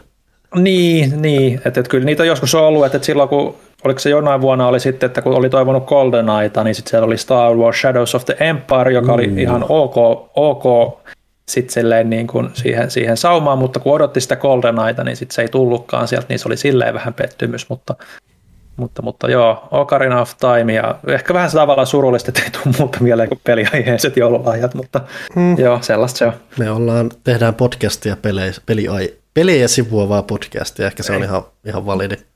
Kyllä, kyllä, joo, mutta se on semmoinen, mikä on nyt jää aina ja mitä aina muistelee jälkeenpäin. Sitten kansalainen kirjoittaa vielä viimeisenä juttuna pelaaja.fi, että haluaisin kiittää Panua Outer Wild-suosituksesta monta kästiä sitten. Mikään muu peli ei ole tarjonnut aivan vastaavia fiiliksiä. Peli kuuluu ehdottomasti henkilökohtaiselle top 5 pelit listalleni ikinä. Ilman tuota suositusta en olisi välttämättä ikinä törmännyt koko peliin. Tuore DLC jäänee pelin viimeiseksi sisällöksi, mutta toivon, että Mobius-kehittäjästä kuullaan vielä, ja kyseessä siis eri teos kuin The Outer Worlds. Se on peli, joka on revelaatio itsessään, joka myös perustuu hyvin paljon siihen löytämisen iloon hyvin tavalla, mitä ei vaan ole tehty ja mitä on hankala tehdä. Ja mikä osittain on harmi myös siinä, että sä et voi kokea sitä peliä samalla tavalla sit enää sen jälkeen, kun sä oot pelannut sen. Mutta mm. se on vahva kokemus ja se on siisti kokemus ja se, vaatii vähän, se tosiaan vaatii vähän aluksi työtä, ymmärrystä siinä, että mitä siinä tapahtuu, mutta kun se herääminen tapahtuu, niin siis se on, se on yksi huikeimpia pelikokemuksia, mitä on kohdannut. No. Että kannattaa ehdottomasti törmätä, jos tuommoinen seikkailupelaaminen kiinnostaa, että siis sehän, siinähän ei varmasti mitään toimintaa suoranaisesti, että siinä lennetään avaruudessa, tutkitaan paikkoja. Mm ei vaan edes avata mitään mekaniikkaa, vaan kaikki perustuu tietoon ja oppiin ja ymmärrykseen. Ja se on, se on tosi siisti idea ja se on toteutettu tosi siistillä tavalla. Kansalainen vielä päättää, että pelaajakästissä saa muutenkin loistavia pelisarjoja ja leffa ja biisi suosituksia. Kiitos niistä. Mitä parahinta joulun odotusta teille arvon kästiläiset? Ja sitä samaa sinnekin ja se on sitten pelaaja.fi. Mitäs muut kanavat? No mulla on Twitter tässä auki. The Markka 1. Olisiko Jannella hyviä vinkkejä uudelle Dungeon Masterille ja pelaajille? No niin, sieltä tulikin vähän jo jotain. Öö, kyllä niitä varmaan tulee aika tehokkaasti tässä niin. piakko. Täällä sanotaan, että D&D 5th Edition on siis kyseessä. Meillä on kaksi pelikertaa takana, jotka meni ihan kivasti. Tietokoneen roolipelejä lukuun me ollaan siis kaikki aika lailla D&D-nuubeja. Itse olen siis DM. No siis jos teillä meni kaikki kivasti, niin mä en tiedä, mitä, mitä siellä niin tarvitaan. Mm. Että et pitäisi löytää se, se on hirveän tärkeä ehkä niin DMlle selvittää, että minkälaisia sun pelaajat on ja minkälaista jutuista ne tykkää, koska jos niin kuin sun pelaajat tykkää vaikka luolaromppauksesta, niin sit se on ihan turha, jos sä teet eeppisiä Shakespeare-mäisiä tarinakäänteitä ja ne vaan niinku ohittaa ne, kun ne lähtee luolaa heilumaan. Ja silleen, että sun pitää, jos sä saat selvitettyä sun sen ryhmän kanssa, että mikä on se, mistä ne tykkää eniten DDssä ja sit sä tarjoilet niille just sitä sen fifth editionin kautta, niin sit menee varmasti hyvin. Joo. Ja tosiaan osta meidän bonuskästi saat varmasti hyviä vinkkejä tai sitten varoittavia esimerkkejä. Sekin on mahdollista. Toivottavasti, toivottavasti kuitenkin on jollekin jollain tavalla opettavainen kokemus. Mm. Mm. Ää, pelaaja, pelaajalehden Instagramissa Christian Nordberg kysyy, nyt kun Diamond ja Pearl, täällä, täällä lukee Pear, niin kuin päärynä. Nyt kun Diamond ja Pearl remasterit on ulkona, niin odotukset Pokemon Legends Arseusta kohtaan. Tuosta me puhuttiin jonkon verran näistä meidän odotuksista aiemmin. Joo, hankala. Hei, saanko kysyä yhden kysymyksen? Mm. Joo. Onko sen pelin nimi oikeasti Arseus? Arseus, kyllä. A-R-C, että se ei ole S, se ei ole Arse, se on siellä. Okei, okay, halusin vaan varmistaa, koska mä oon joka kerta vaivaa. Mutta siis mielenkiinnolla odotetaan Arseusta. Pelkoja on, toiveita on. Saa nyt nähdä, että sehän on ehkä rakenteeltaan vähän Monster Hunterin tyyppisempi, semmoinen harhailujuttu. Jos ne saa siitä kaikesta perus ihmishahmolla pyörimisestä jännää, taistelu kuulostaa ihan mielenkiintoiselta muunnokselta siitä, mitä on totuttu. Että siis siellä on aineksia yllättävään settiin. Vähän pelottaa, että onko se sisällöllisesti miten monipuolinen, mutta – kohtahan sekin selviää. Toivotaan parasta, pelätään pahinta. Sitten, mä en tiedä kuunteleeko kukaan teistä klamydiaa, mutta Hammond 78 pohtii, että punajuuren värinen ompelukone vai pommilla laatokkaan. En kuuntele, ei mitään mielipidettä. Mm-mm. Sorry Hammond. Pommilla matkaaminen kuulostaa vaaralliselta, niin otetaan se, mikä on pelukone. Eiku laatokka on järvi. Järvi? Ehkä järvi. Niin sit sä hyppäät sinne pommilla. Jaa, no voiko sen silti pommittaa sen? No kai sen voi. Ehkä se voi. Mä en kauhean hyvä uimaan muutenkaan, niin kyllä mä menen sillä ompelukoneella. No niin, muistan, että se oli ompelu. Mä en muista, mikä se eka oli, mutta muistan, että se on ompelukone. punajuuren värinen. No niin, sehän kuulostaa oikein hyvältä. Eihän tässä ole. Tänne vaan.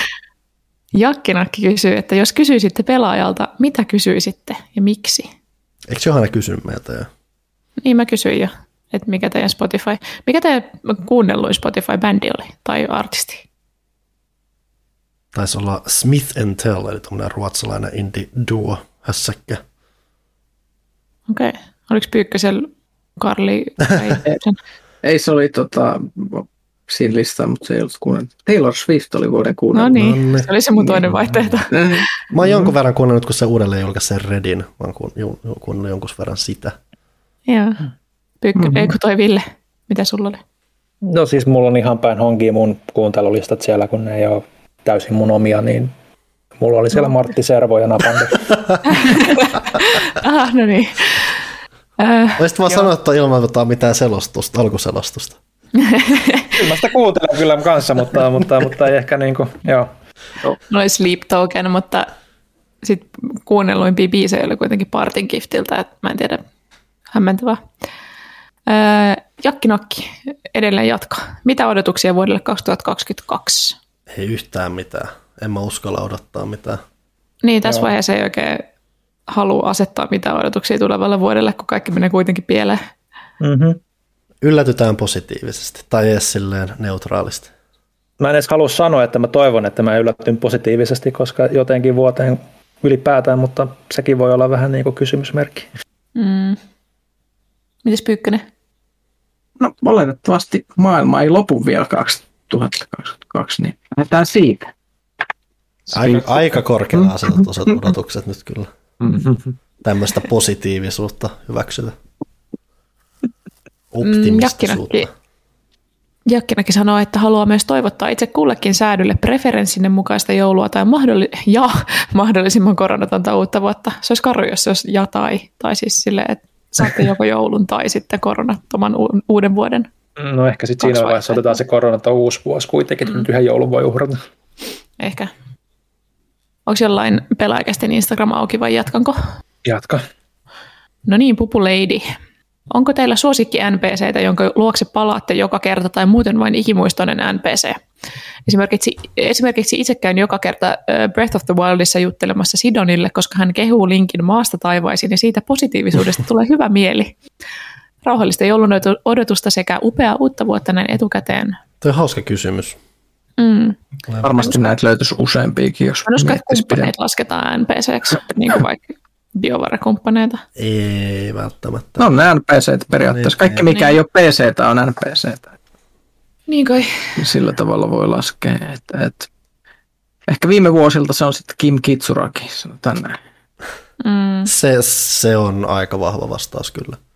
Koska jos on semmoinen ihminen, jonka sä voit niinku aloittaa, että jos kaikista NPCistä voisit valita yhden ihmisen, johon sä voit luottaa, että tulisi niinku auttaa sua mistä tahansa jutussa, niin se olisi mun mielestä Kim Kitsuraki.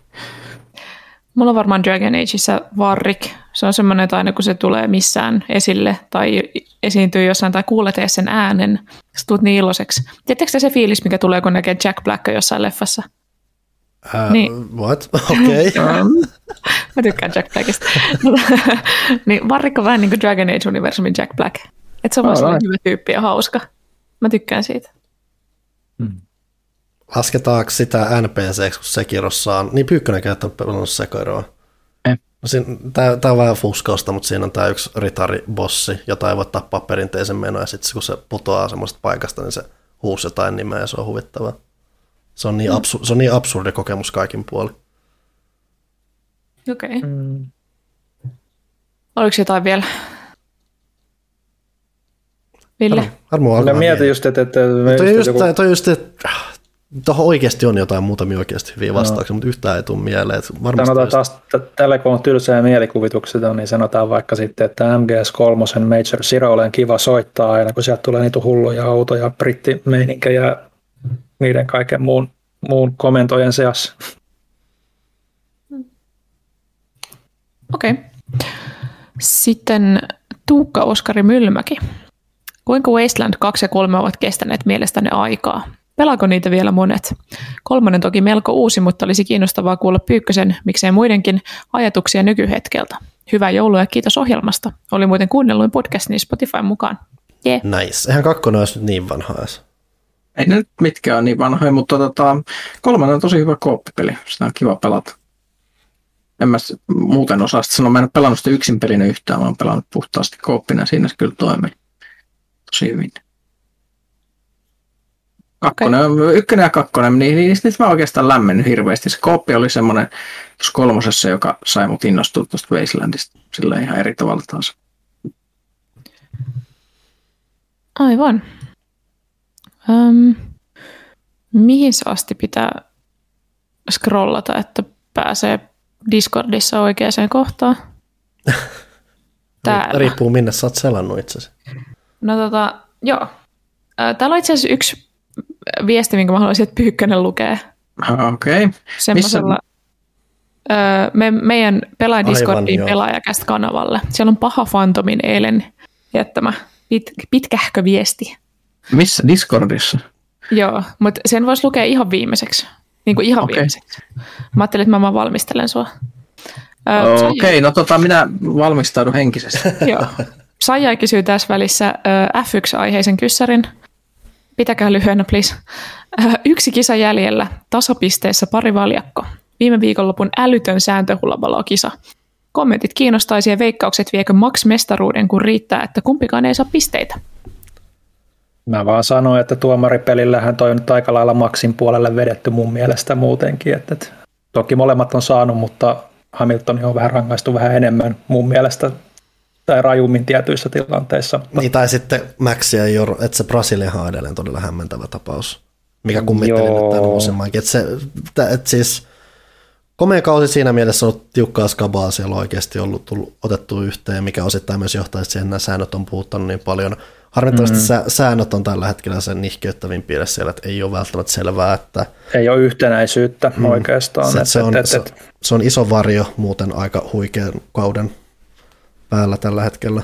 Joo, ja nyt tuosta uusimmasta kisasta mulla oli niinku vähän sillä, että multa meni maku niinku oikeastaan loppupeleissä ihan sama kumpi sen voittaa, että siinä oli jotenkin niin just se, että se niinku kaupitellaan siitä, että mikä on lähtöjärjestys uusinta startissa, ja vaikka nyt sanoikin, että kyllä sitä niinku siellä kulisseissa tehdään muutenkin, mutta nyt se tuli ensimmäistä kertaa niinku julkisesti radiokeskusteluna, niin kyllä se vähän sitten jotenkin vei semmoista makua, ja ylipäätään se, että maksi ei rangaista juuri mistään, ja, ja, ja, ja sitten vaan just tulee semmoinen, että nyt yritetään väkisin perata siitä maksista mestari. Tämä on mun, mun näkemys toki, että voi olla, että muut näkee se eri tavalla, mutta Mulla ei välttämättä noin vahvaa näkemystä, mulla on silti vähän se, että ylipäätään se, että sitä vuosia nyt miettii, että voisi voittaisi joku muu kuin Hamilton tai mutta tässä on nyt vähän melkein tullut Ja. sitten. Ylipäänsä tämä asetelma, myös se, että Hamilton nyt tulee vähän takaa asemasta, niin joo. tässä on melkein kääntynyt mulla odotukset on vähän toistepäin silleen, että hei, ehkä se olisi ihan kiva, että Hamilton nyt voittaa sen kahdeksannen tänne säädön jälkeen. Että siellä on paljon, paljon jännää siistiä, mutta paljon myös semmoista vähän nihkeytä taustalla nyt, että se on ollut jännä kausi.